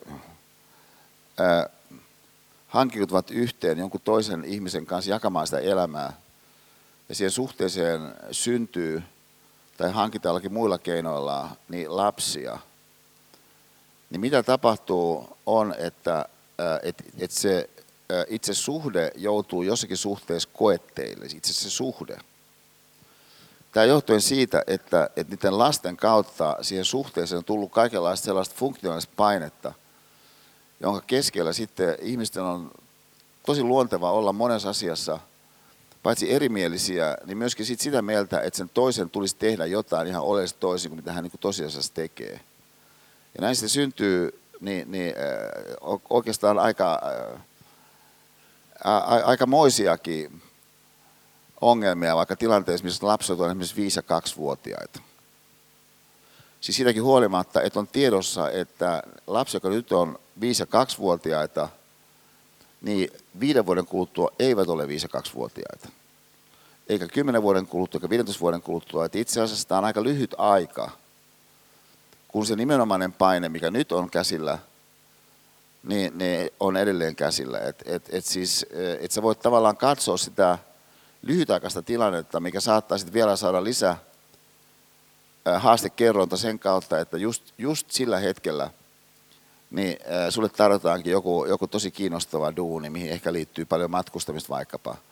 Tai, tai, tai että et, et, et, et, et joku ihan yksittäinenkin tapaus voi tapahtua sen tyyppinen kuin vaikka, että et, et joku porukka, missä sä oot käynyt rukalla hiihtämässä tiettyllä viikonloppuna, niin, niin sun ensimmäisestä opiskeluvuodesta lähtien – niin, äh, niin, niin tota, kysyy sulta, että et, et, ota sä niinku yhden hengen huoneen vai, vai, vai, vai jaetaanko. Niin tilanteessa, missä tämä teidän kaksivuotias niin, niin äh, vähän epämääräisesti sairastelee, niin, niin siinä voi tullakin niin yllättävä tilanne, niin se jonkun viikonlopun osalta eteen. No jos mä ajattelen sitä, kun meillä oli kaksoset, ja edelleen on kaksoset, mutta siinä vaiheessa, kun oli pieniä meidän kaksoset, niin sehän synnytti kyllä aikamoista painetta sitten Pipsan mun suhteen suhteen. Koska sitten samanaikaisesti, just siinä yhdessä alussa, niin mun tällainen yrityspuhuja ura oli lähtenyt melkoiseen nousuun. Se oli nimenomaan siis sitä aikaa, kun Nokia nousu myöskin alkoi. Että se oli niinku ihan, ihan uudenlaisia ne erilaiset mahdollisuudet, mitä mulla – työn osalta sit siinä avautu, että oli tilanteessa, missä meillä oli pienet kaksoset. Ja siitä syntyi erilaisia paineet Pipsanen mun suhteen suhteen. No kuvitellaan, siis kuvitellaan, että tilanne olisi ollut se, vaikka tilanteessa, missä pojat oli sanotaan vaikka viisivuotiaita, että mä olisin esimerkiksi vaikka keikalla Kokkolassa ollut. Ja sitten äh, sit mä olisin siellä keikalla ja jään sitten, kun mä en enää siinä keikan jälkeen iltakone on jo lähtenyt, pääsin takaisin kotiin, niin mä oon tsekkaamassa sisään just jossakin Kokkolan kumuluksessa, mitä silloin oli, niin, niin, äh, niin tota, kumuluksia. Niin mä oon siellä Kokkolan kumuluksessa just tsekkaamassa sisään, niin, niin menestyksekkään huikean keikan jälkeen, kun mä näenkin sieltä sit silmäkulmasta, niin kun siinä tulee sellainen ää, ää, huolitellusti, huolimattomasti pukeutunut, ehkä kerros pukeutunut niin, niin, niin lady mä näen täältä niin silmäkulmasta. Ja, ja just jotkut ehkä semmoiset vähän, vähän niin kuin tanskalaistyyppiset hiukset, siis semmoiset pörrökkäät, mikä näyttää, että niitä ei ole yhtään tehty, kun on kolmisen tuntia tehty. Ja, ja, ja, ja, ja tota, semmoisen kiva, kiva soundilla hän tulee siihen. Ja kuvitellaan, että semmoisessa tilanteessa, missä jos ollaan ihan rehellisiä, niin, niin kuvitelkaamme, että meillä on ollut oikeastaan Pipsan kanssa niin kuin mun mielestä jo aika, aika kauan tässä aika niin kuin nuivaa johtuen siitä, että koska Pipsa ei ymmärrä sitä panosta, minkä mä tuon myöskin perheelle, niin äh, mun työn kautta. Ja, äh, ja, ja et, et mä en oikeastaan tiedä ketään, joka samanaikaisesti, kun panostaa työhön sellaisella tavalla, kun mä sitä panostan, niin myöskin sitä panostaa perheeseen. Et, et, et, et, siis, et mun tunne on, että sen pidemmän aikaa Pipsa on laiminlyönyt meikäläistä. Kuvitellaan, että tämä olisi ollut tilanne. Kun mä havaitsin sieltä silmäkulmasta tämän keikan jälkeen, niin, niin, niin, niin tämän, tämän niin kuin aika hoidokkaan äh, olosen äh, lady, joka tulee sitten siinä just semmoisella kivalla kivalla niin kuin, tota, huumorisykkeisellä energialla. Ja, ja just vähän, vähän niin kuin, semmoinen kuin pipsatyyppinen niin, niin tota, just, just siis sellainen niin kuin äly, huumori, semmoinen niin kuin tietynlainen pilkä silmäkulmassa, niin tulee siinä, että anteeksi Esa, mutta mä en huomannut siinä, tai ihan hassua, mutta kuule, voisinko mä saada omistuskirjoituksen niin, niin, niin, tuohon länsimäisen filosofian historiaan, mikä mulla sattuu olemaan tuolla huipulta huipulle tuolla huoneessa. Ja nyt ei puhuta sun siis 90-luvun huipputeoksesta, vaan nimenomaan siis sun 80-luvun ehkä, ehkä jos jotain kolme komeinta, niin tämä on kyllä yksi niistä kirjoista. Mä huomaan heti, että Lady on perillä suomalaisen non-fiction kirjallisuuden keskeisistä merkkipaaluista. Ja koska mä oon just saanut siinä avaimen, no mikä luontevampaa kososta, ai säkin oot neljännessä kerroksessa, no mennään sinne. Ja siinä me mennään siihen Kokkolan kumuluksessa ehkä aika pieni hissi. Ja, ja, ja just ne ihanat parfymituoksut siinä ja ne hiukset ja näin. Ja, ja, ja siinä hississä kun mennään sitten, niin mä huomaan siinä nopeasti, että hetkellä mehän ollaan niin sukulaissieluja. Mä huomaan tämän siitä, että kuinka innostunut tämä Lady on E-Saarisesta. Niin äh, kuvitelkaamme, että sit siitä olisikin syntynyt äh, syrjähyppysiä Kokkolan kumuluksessa. Ja sitten eri vaiheiden jälkeen niin, niin olisi Pipsan kanssa erottu vaikka tilanteessa, missä pojat on, he on kaksoset, niin vaikka toisella luokalla koulussa – ja, ja ää, et, tota, no, ää, niin kuin voi käydä. No sitten elämä menee eteenpäin kuitenkin ja sitten pojat kasvaa ja sitten mä oon jossakin, va, vaikka ää, mikä ennen vanhaan kutsuttiin Jyväskylän suurajot, niin, niin mä oon siellä jollakin mun suhteella järkännyt jotkut huippupaikat. Mä oon ylpeänä isänä siellä meidän poikien kanssa jossakin pikataipaalla just odotetaan, että sieltä tulee kärkiautot – ja, ja tota, jolloin sitten toinen pois sanoi, että, että isä äh, on yksi juttu, mistä mulla on usein puhuttu keskenämme. Ja se on se, että, että, että, että miksi te äidin kanssa erositte silloin, kun oltiin pieniä. Että isä, että eihän meillä ole mitään näitä sun tyttöystäviä vastaan. Esimerkiksi just jamaikalainen sellisti. Hyvin mielenkiintoinen mutta äh, et nyt voi verrata näitä nyt kuitenkaan äitiin, että et, et, kun tehdään rakastatte toisenne edelleenkin, että et, niinku, että et, et, mikä tuossa oli niinku se niinku idea. Niin kuvitellaan, että mä vastasin tähän kysymykseen. No kerran oli Kokkolan kumuluksessa. Tilanne se. Ja, ja, ja siis, että et, et se, se, minkä aika-akseli voi tarkastelulle tuoda, on tajua jostakin laajemmasta kokonaisuudesta, mutta myöskin sit siitä, että kuinka helppoon sä niin kuin voit mennä. Ja, ja et, et siis tarvitseeko, totta kai on niin tärkeää, että jokainen te, niin tekee omat virheensä niin päin pois. Tämäkin on niin nuoria ihmisiä salissa, mutta ei nyt ihan kaikkia virheitä sieltä tarvitse sunka tehdä. Ja, ja et kuitenkin jotakin, siis tosiaan yleispointteja on ihan mahdollista ajatella ihan jo ennakolta. Ja, ja sitä kautta arvioida, että, että, että, että mitä joku juttu sit voi tarkoittaa niiden haastavuuksien osalta, mikä siihen sisältyy. Että tässäkin salissa moni harrastaa urheilua, aika vakavastikin on saattanut harrastaa, niin se on ihan tiedossa se, että, että sun pitää analysoida vastustajaa ennakolta ja, ja, ja sitten suuntautua sen mukaisesti. Että et, et, et jotkut pelaa ihan tosi kovaa karvauspeliä, ne tulee niinku ihan, ihan niinku limitissä – ja, ja että et, niin testaa, kuinka pitkälle tu, pystytään tulemaan ilman, että tuomari viheltää, ne tulee niin kuin ihan niin kuin sen limitiin asti. Ja, ja että ne tulee niin kuin härnäämään sitä ja sitä. Siis että sä tiedät sen jo ennakolta.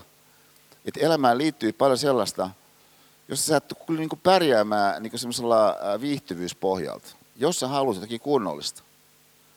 Ja, ja, ja nyt taas, siis, siis tässä ajassa on paljon sellaista, joka tukee niin kuin sitä viihtyvyyspohjaa.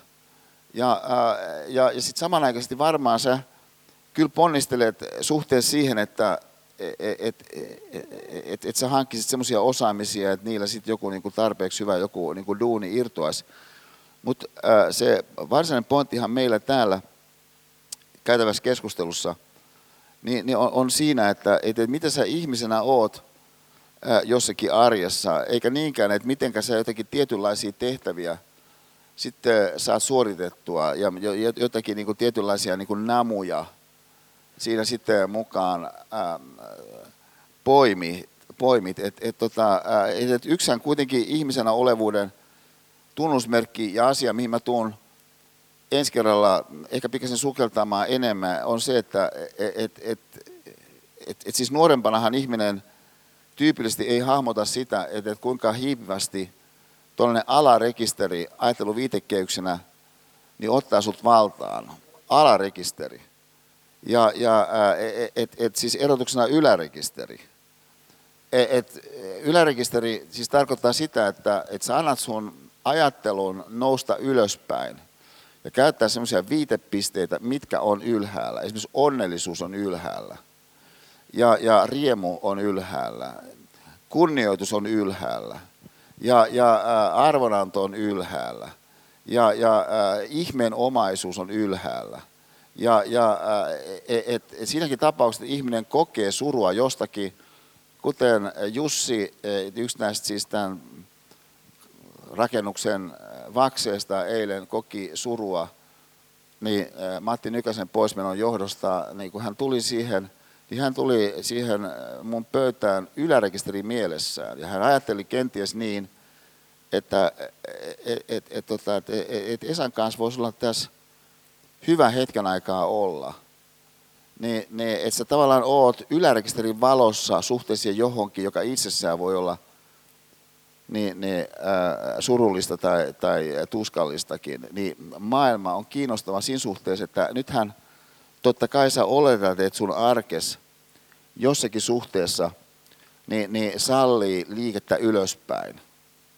Ja, ja totta kai sä ajattelet, että sä ihmisenä voit olla enemmän. Että et siis okei, okay, on olemassa katto, mutta ei se katto nyt siinä sun nykyisessä hirsulaissa ihan ole, mutta ei se nyt kauhean iso se hengittävyystila välttämättä myöskään ole. Mutta se kysymys kuuluu, että, että, että onkohan se katto kuitenkaan ihan siinä, missä sä mielessäsi koet, että se on.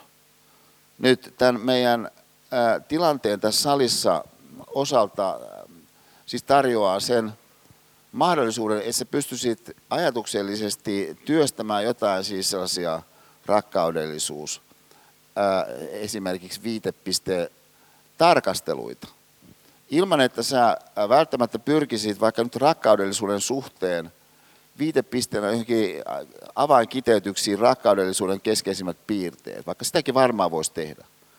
Vaan että sä, voit, että sä olisit sellaisessa tilanteessa, missä jollakin tavalla antaisit itses ajatella niin, niin äh, ikään kuin resonoiden johonkin sellaiseen, mitä mä nyt tässä kutsun ylärekisteriksi. Ja, ja äh, et, et, et, et, et kun Jorma oli ja Liisa oli vaurastunut Nokian kautta ja sitten he osti sen tota, kartanon sieltä ja sitten rakensi sinne saunrakennuksen, niin, niin no siinä oli monenlaisia ratkaisuja, mitä tuommoisessa olisi mahdollista tehdä. Mutta se Jorman ajattelutapahan on niin kuin aika semmoinen mun mielestä ylärekisteri resonoivaa niin kuin Suomeen nähden.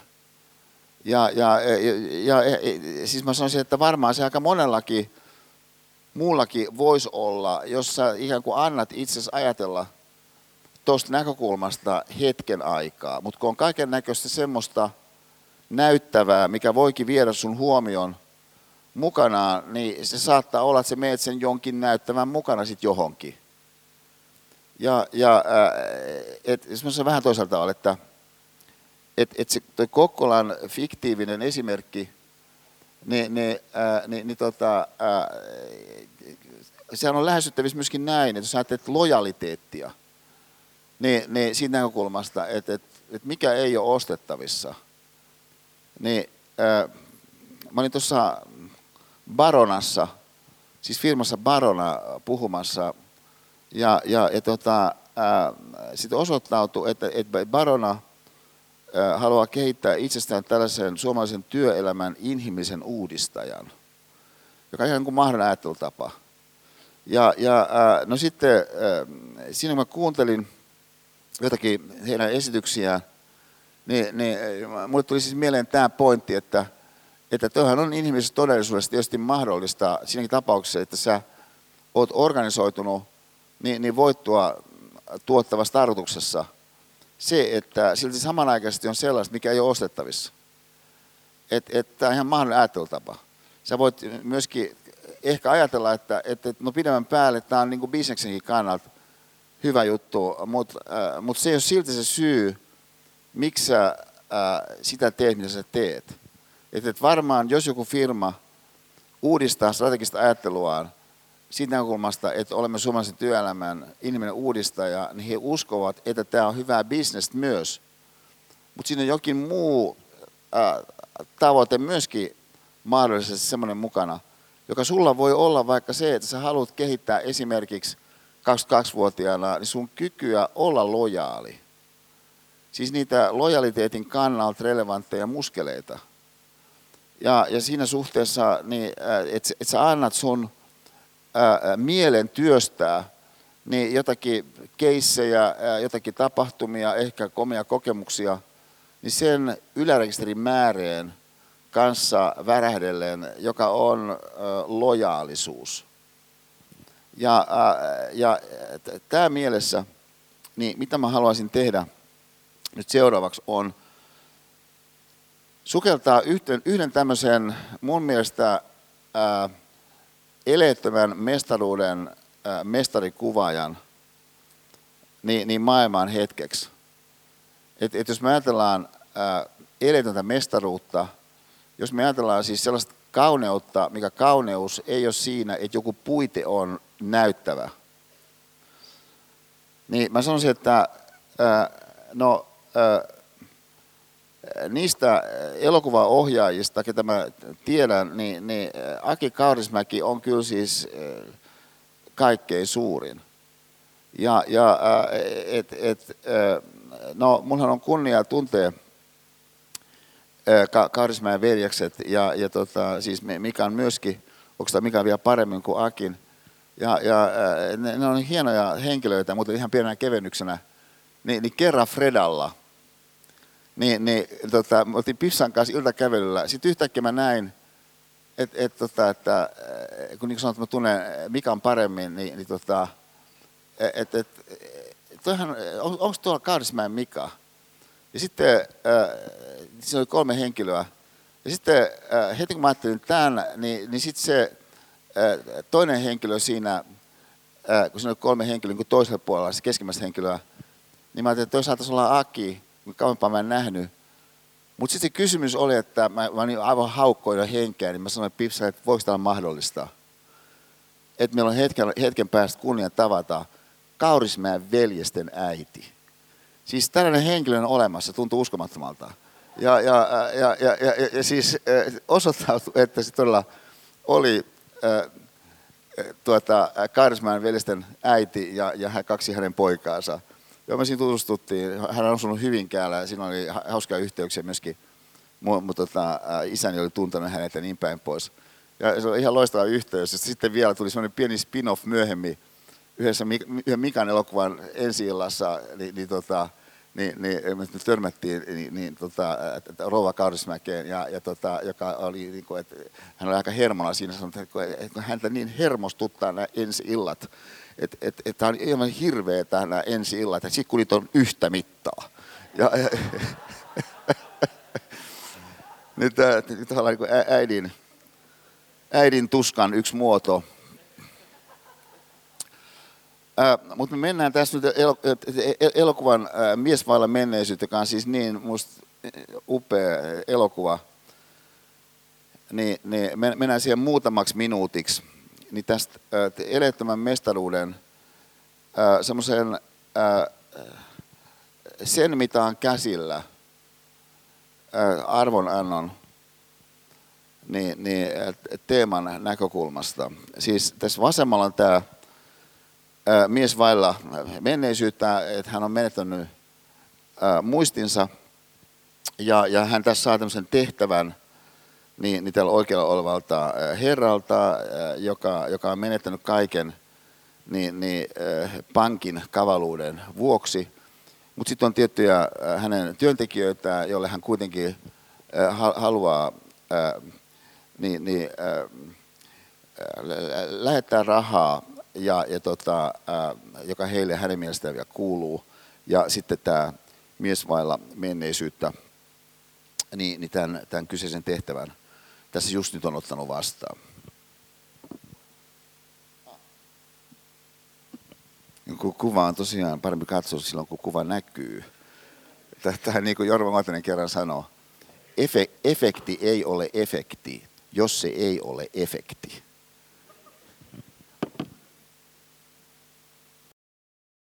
Okei, mä keskitän tämän tuohon. Nyt, nyt, nyt jos siis ajatellaan sitä, että et, mikä me Timonen esimerkin kautta otettiin tarkasteluun, niin, niin, niin kolmena tasona arvokkaassa, niin se mitä, mitä Kaurismäki tekee, niin, niin on, että, että hän riisuu siitä funktionaalisesta ympäristöstä ja niistä kulisseista, mistä elämä tapahtuu, niin, niin, niin ne kaikki todella äärimmilleen alas. Et, et jos äh, perunaa äh, viljellään, niin, niin ne ei ole selvästikään mitenkään kauhean niin vaikuttavia perunoita. Mutta on siitä huolimatta perunoita. Sä pystyt silti suhtautumaan niihin arvokkaasti.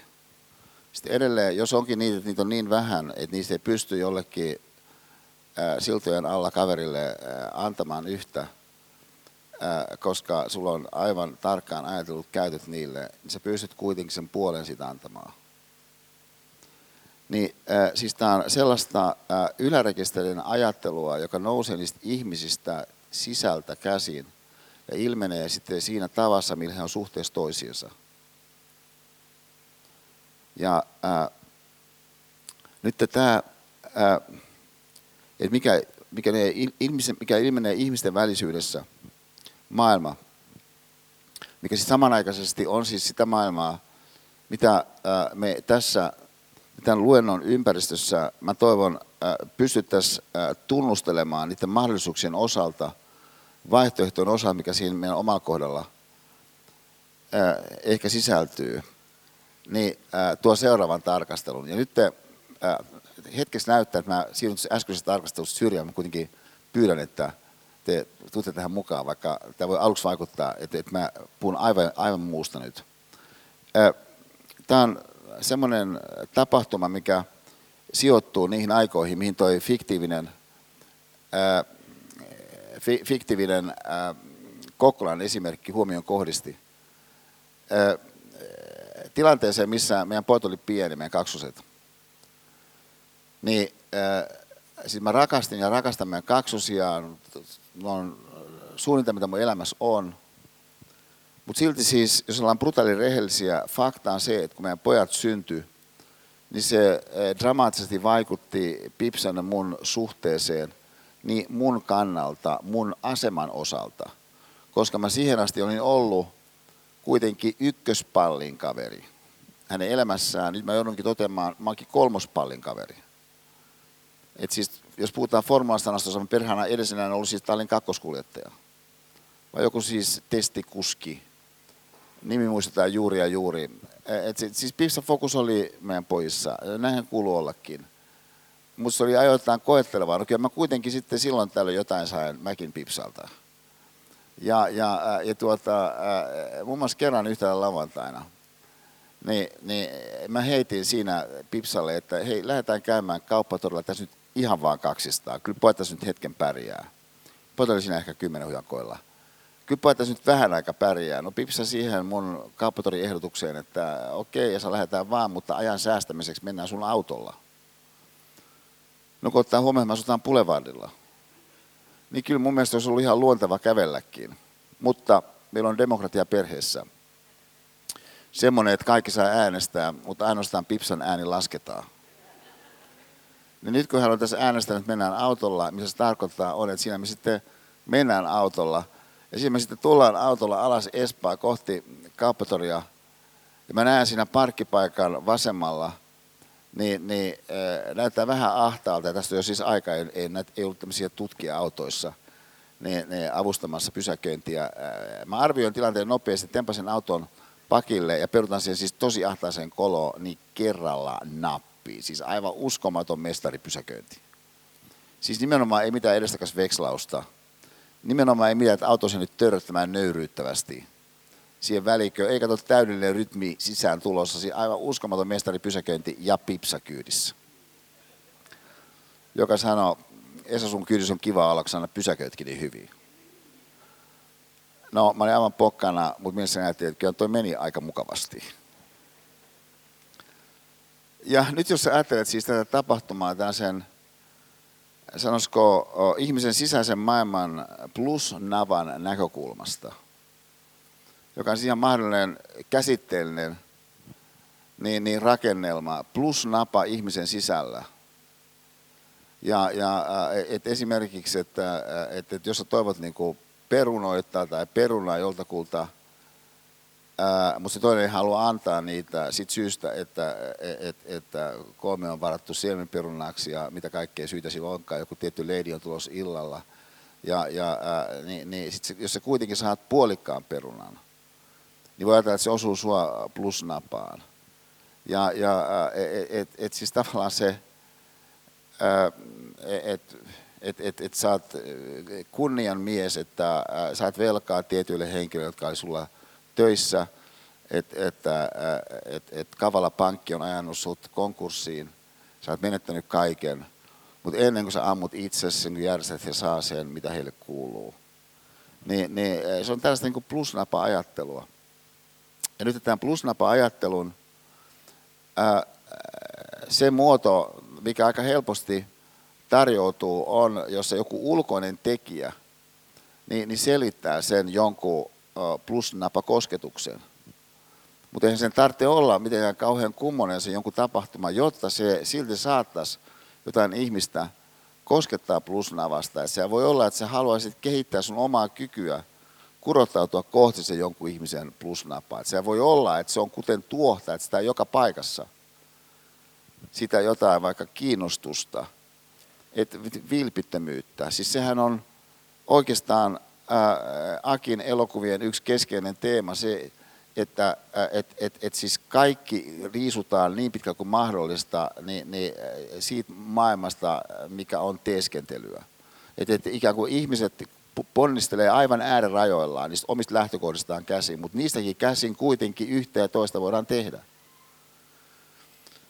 Ja, ja, ja siis tämä plusnapa-ajatus on, on sellainen, että et, et, et voisi kuvitella, että et, et me, jos me pidempiä linjoja elämässä halutaan hahmottaa, niin tässä kohdassa pidettäisiin oikeastaan turvallisempana ja luontevampana ja tärkeämpänä sitä, että me jollakin tavalla löydämme itsestämme plus napoja kuin siitä, että se meidän ulkoinen ympäristö niin, niin, saadaan pystyyn niin, plusnavalliseksi.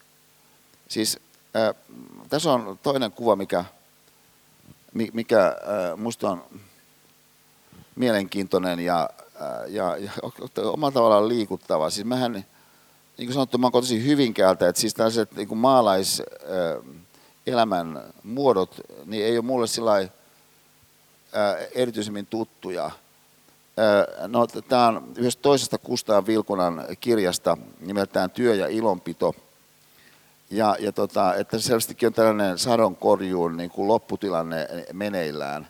Ja, ja siis mikä tässä on minusta mielenkiintoista, on semmoinen aivan tietynlainen toisaalta riemu, tietynlainen ilo, tietynlainen ihmisten välisyys, mikä tässä tilanteessa nyt välittyy. Ja miksi tämä minusta on kiinnostava, johtuu siitä, että kun mä ajattelen taaksepäin, mun omaa lapsuutta, mun nuoruutta Hyvinkäälle, niin, niin mä koen, että se tunnelma oli oikeastaan niin kuin ton tyyppinen.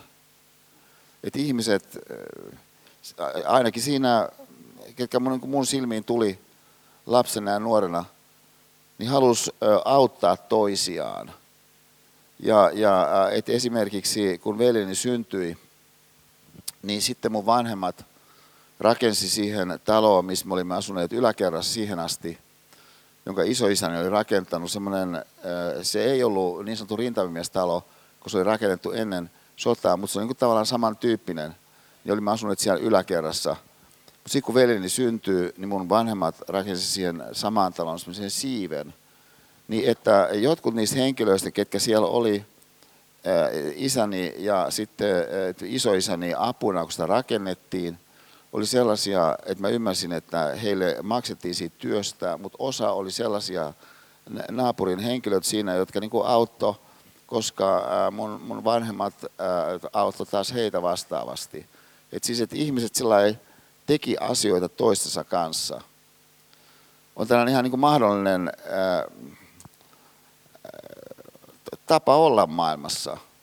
Että toki meidän elämämme on tosi monessa yhteydessä organisoitunut siten, että, että, että rahatalous säätelee sitä. Mutta on silti sellaisia ympäristöjä tietysti jokaisella meillä, joka tapauksessa, missä näin nimenomaan siis ei ole. Ja näistä kaikkein tärkein on se ympäristö, minkä Aristoteles, jos, jos mennään tähän filosofian antiikkiseen lupaukseen ja siihen, että, että, että ajattelun kautta voisi syntyä parempaa elämää, niin, niin Aristoteleshan on kaikki suomennettu. Ja, ja se on aika muista luettavaa, koska ne on tosiaan luentomuistiinpanoja monet niistä – jutuista. No, tässä on Nikomakoksen etiikka, joka on tällaisen moraaliajattelun, paremman elämän ajattelun niin kuin perusteoksia, missä hän ää, hyvin vahvasti paneutuu ja innostuksella paneutuu ja alleviivaten tuo esiin ystävyyden merkityksen osana hyvää elämää, jossa ystävyys niin tarkoittaa sellaista vastavuoroisuutta, joka perustuu hyvän tahtoisuudelle. No, äh, jos joku perustuu hyvän tahtoisuudelle, se on siinä mielessä mielenkiintoista, että se on jollakin tavalla sieltä ihmisestä jostakin syystä niin, niin, äh, syntyvä ilmiö, joka kuitenkin niin sitten tähtää sen toisen hyvään. Ja johonka nähden mä sanoisin, että et kyllä ihmiset on jonkun asteisesti tuosta varmaankin niin, äh, suorastaan sanattomasti tietoisia, että milloin tuollaista on. Ja äh, yksihän mä sanoisin, Aki Kaurismäen elokuvien kaunis piirre liittyy just siihen, kun on niin valtavan eleettömiä. Niin tästä syystä sä kenties pystyt sitten siihen sen karheuden ää, yhteydessä näkemään siihen, siihen niin kuin hy, hyvän tahtoisuuden niin kuin ilmiöön, mikä siis ihmisille on mahdollista. Niin ää, ehkä sitten omalla kohdalla niin ottaa tarkempaan työstöön. Ää, niin voisi olla siis yksi tapa ajatella tätä, tätä, tätä meidän tilannettamme. Et, et siis, jos mä sanon vielä vähän toisesta suunnasta, että et kun ää, on, on niin paljon semmoista, ää, jonka syntyäkseen niin sen toisen täytyy niin itse haluta tehdä. Mutta sitten samanaikaisesti niin ihmiset on siten rakennettuja, että jostakin syystä niin, niin, niin toisten tuki niin, niin, ää, on monasti epäintuitiivisen merkityksellistä mahdollistajana. Et, et siis joissain tapauksissa, kun mä valmistelen vaikka tätä luentoa, niin voi olla joku asia, mä tarvitsen sitä jotakin asiaa, niin mä sanon Eerolle, voit sä auttaa mua tässä jutussa, ja, ja, ja sitten Eero auttaisi jossakin jutussa – mutta sitten saattaa olla sellaisia, tai Jaakko auttamasi, jos joku muu auttamasi jossakin jutussa, että me osaan nimetä sen, että mitä mä niinku tarvitsisin johonkin. Ja, ja et, et, niinku, joka, voi olla vaikka, joka voi olla vaikka siis sitä, että et, et, et, kun mä en osaa tehdä näitä tällaisia Aalto-yliopiston logoja, se on vähän niin kuin kiusallista, kun mä aalto professori, ne, ne, et, et, kun mä vuosikausia mä oon ollut innostunut näistä mun omista slaidipohjista, jos on siis tämä Leif Segelstamin sävellys numero 86, minkä hän ystävällisesti omisti mulle mun 50 päivänä. Kun en mä osaa tehdä näitä, missä olisi toi A, A, A plussa tuolla. Mutta mut sitten taas toisaalta, niin mä en, onko tämä halu, että se näkyy koko ajan? Niin, niin et, et se, jotenkin mä koen, että se kangistaa, jos mä näen sitä koko ajan. Niin, niin, niin, mutta e- Eero on ystävällisesti sen jostakin sinne kaivannut. Ja, ja niin tämä on tällainen niin helminen syöttää tilanne. Mutta sitten on paljon sellaisia tilanteita, missä mä itsekään en tiedä, minkä takia mä oon epävarma jostakin. Että mä en itsekään tiedä, että minkä kanssa mä oikeastaan on jumissa. Ja, ja, tai että, että, että joku paras juttu jostakin syystä niin ei, ei, ei niin kuin jotenkin ota syntyäkseen. Jolloin sitten niin sellainen ystävällisyys, sellainen hyvän tahtoisuus, mitä vaikka tässä salissa mä koen, niin kuin mä oon kokenut ainutlaatuisella tavalla jokaisella kerralla, mitä meillä on täällä ollut tämä luento. Mä oon kokenut sen aikaisemminkin kerroilla, mutta mä en ole siis sitä yhtä lailla minuutista toiseen kokenut, kuin nyt se on kokenut. Niin on auttanut siinä eteenpäin menon pyrkimyksessä, jotta siitä, siitä yhdessä syntyisi jotakin tämän henkistä. Ja, ja äh, okei, äh, ja jossakin heinän teossa, mikä sadonkorjuu joku onkaan, niin on tietenkin niin, että se äh, ulkoisesti näkyvä on tosi näyttävää. Kaikki tietää, milloin se on syntynyt. Mutta silloin, jos meillä on vaikka, nyt meillä on täällä tällä kertaa ehkä 450 ihmistä, 400 ihmistä, jos me puhutaan 400 ihmisistä, 400 ihmisen eteenpäin menosta, mehän emme voi mitenkään tietää, että mitä kaikkia siihen sarankorjuuseen voi sisältyä. Mutta voimme silti hahmottaa sen yleisen logiikan. Ja se yleinen logiikka siis on sellainen, että voi olla, että sellainen hyvän tahtoisuus, semmoinen ystävällisyys, mitä sä siinä ihan ohikiitavassa tilanteessa, kun sä menet hakemaan jotakin takkia jostakin narikasta, siinä jonkin henkilö jossakin rappusissa kohdistat, niin voikin olla hänelle siis se Timonen ratkaisu. Että se saattaakin blokata pois jotain sellaista, mistä hän ei itse ollut tietoinen. On siis sitä logiikkaa, mihinkä tämä pysäköintiesimerkin plusnapa-ajattelu niin eh, meidän huomion kohdistaa, siis meidän sisäisen maailman logiikka, jossa sitten me tiedetään täysin varmasti, että on paitsi, että siellä on plusnapa, niin siellä on jossakin myöskin miinusnapa. Ja nyt niitä miinusnavan naputtajia niin, niin, että elämässä riittää. Et, et, et, tietään tai tietämättä, niin monet ihmiset, monet tilanteet, monet prosessit on sellaisia, että ne osuukin sua sun miinusnapaan, niin heikentää sua. Niin tästä syystä taas toisaalta niin se, että, että me toisaalta tulemme tietoisemmaksi siitä, että mitä se meidän sisällä kaikenlaista on, niin, niin sekä miinussuunnassa että plussuunnassa mun mielestä on argumentti sitten kääntyä toistemme puoleen siinä suhteessa realistisesti, että et sä niin hyväksyt sen ystävällisyyden kautta syntyvän niin, niin mahdollisuuden avata se, se ma- maailma, minkä tämä kuva ehkä osaltaan vie meidän huomion. Siis tässä on Akseli Kalleen Kallelan maalaus hän oli 29-vuotias tehdessään tämän sammon taonta. Niin tietenkin tällainen kielikuva, mielikuva, idea meidän Kalevalasta, joka on mielenkiintoinen kulttuurimuodoste, se Kalevala, koska sehän tietysti perustuu niin alun pitäen ei kirjoitetulle kulttuurille. Siis jollekin semmoiselle missä se ihminen sen jonkun laulun myötä ää, niin, niin hoitaa itseään. Tai sitten sen kautta, että et, et, et, et, joku, joku ihminen siinä jossakin yhteisössä niin, niin luo yhteyttä sen jonkun laulun kautta, ja, ja, joka sitten on tuottanut esimerkiksi niin, niin tällaisen aivan uskomattoman hienon väitöskirjan, Senni Timonen, Minä, Tina, Tila, Tunne on tämän yleisotsikko näkökulmia Kalevala, Kalevala mittaiseen kansanlyriikkaan. Tämä on siis, niin ihan valtava teos ja, ja tota, ää, meistä. Ja, ää, ja, ja tässä samassa tuohivirsu hengessä, mitä me tässä olemme kosketelleet, niin jos te ajattelette seuraavaa, että et, et siis tässä siis idea on ollut se, että että erilaiset henkilöt on sitten keränneet vuosikymmenten mittaan niin, niin, näitä runon laulajilta, että mitä niin kuin on laulanut. Ja, ja tota, niin tässä on esimerkiksi niin 1900-luvun alusta, 1902, niin, niin, niin, tuota, niin tällainen herra Kannisto, niin on kirjannut ylös tämmöisen elämänlaulu-nimisen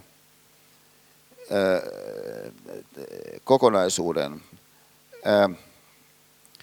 joka syntyi sitä kautta, että, että hän, hän oli kyyti miehenä, niin kuin tässä sanotaan, tällainen Tekla-niminen lady, joka oli jonkun jonkun henkilön tytär tässä tapauksessa. Sitten keskustelun kiertyessä hautausmaahan Kannisto, siis tämä runonkeräjä, havaitsi kuskinsa surumielen. Kyselijä kuuli, että Tekla oli 7-vuotiaana vastoin tahtoaan naitu. Sitten lainaus, en olisi tullut, ennen ikäni olisin ollut kotona, mutta pakottivat. Mies tarjosi isälle hänestä 15 ruplaa rahaa ja ämpärin viinaa. No sitten, ää, matka jatkui sakeassa lumipyryssä erämaa taipaleen halki. Sitten tulee lainaus täältä herra Kannistolta. Puhe keskeytyi, mutta ajatukset jatkovat ää, rataansa. Hetken päästä alkoi nainen hyräillä itsekseen jotain synkän surullista laulua. Hyräili ensin hiljaa, sitten kuuluvammin. Sanoja en voinut seurata, mutta sävel itse sekä se tapa, jolla lauleja lauloi, selitti suunnilleen sisällyksen. Omaa surullista elämäntarinaansa nainen kertoi. Kyynel toisensa jälkeen vierehti laulejan silmästä. Hän lauloi itselleen ja vielä vajennettu ansakin kauan istui omissa mietteissään. Mitäs lauloit, kysyin ja näytti tulevan hämilleen ja pyytelevän anteeksi, että oli unohtanut itsensä. Selitti sitten, sitä lauloin, mitä äsken kerroin. Oletko muitakin lauloja itse tehnyt? Minäkö? Mitäs minä muita? Siinähän, siihen kaikki laulan. Siis että nämä tällaiset laulut voi olla yksi tapa, millä ihmiset on työstäneet itseään, mutta sulla on se mahdollisuus semmoisissa olosuhteissa, jossa sellaisia tilanteita, mitä esimerkiksi tämä Tekla-niminen lady kohtasi, niin ei nyt Suomessa synny. Mutta sitten syntyy taas toisenlaisia tilanteita, sellaisia, missä se sun huomio saattaakin mennä sellaiseen, joka kun asiaa laajemmin katsoo, on oikeastaan aika lailla toissijasta. Ja, ja siinä suhteessa se, mikä on siinä lähellä, mikä saattaa, että se ei vaikuta niin näyttävältä ää, niin, niin, niin teemana, mutta se saattaakin olla se sampo. Niin, niin se, mitä mä joskaan aikaisemmalla kerralla kutsuin, niin sun oman elämän ihme, niin on, mä toivon se, mitä tämä meidän tämänkertainen tuohiviissu-tarkastelu on, on osaltaan voinut vähän valottaa. Bonk että siihen piste. Kiitoksia taas keskittymisestä.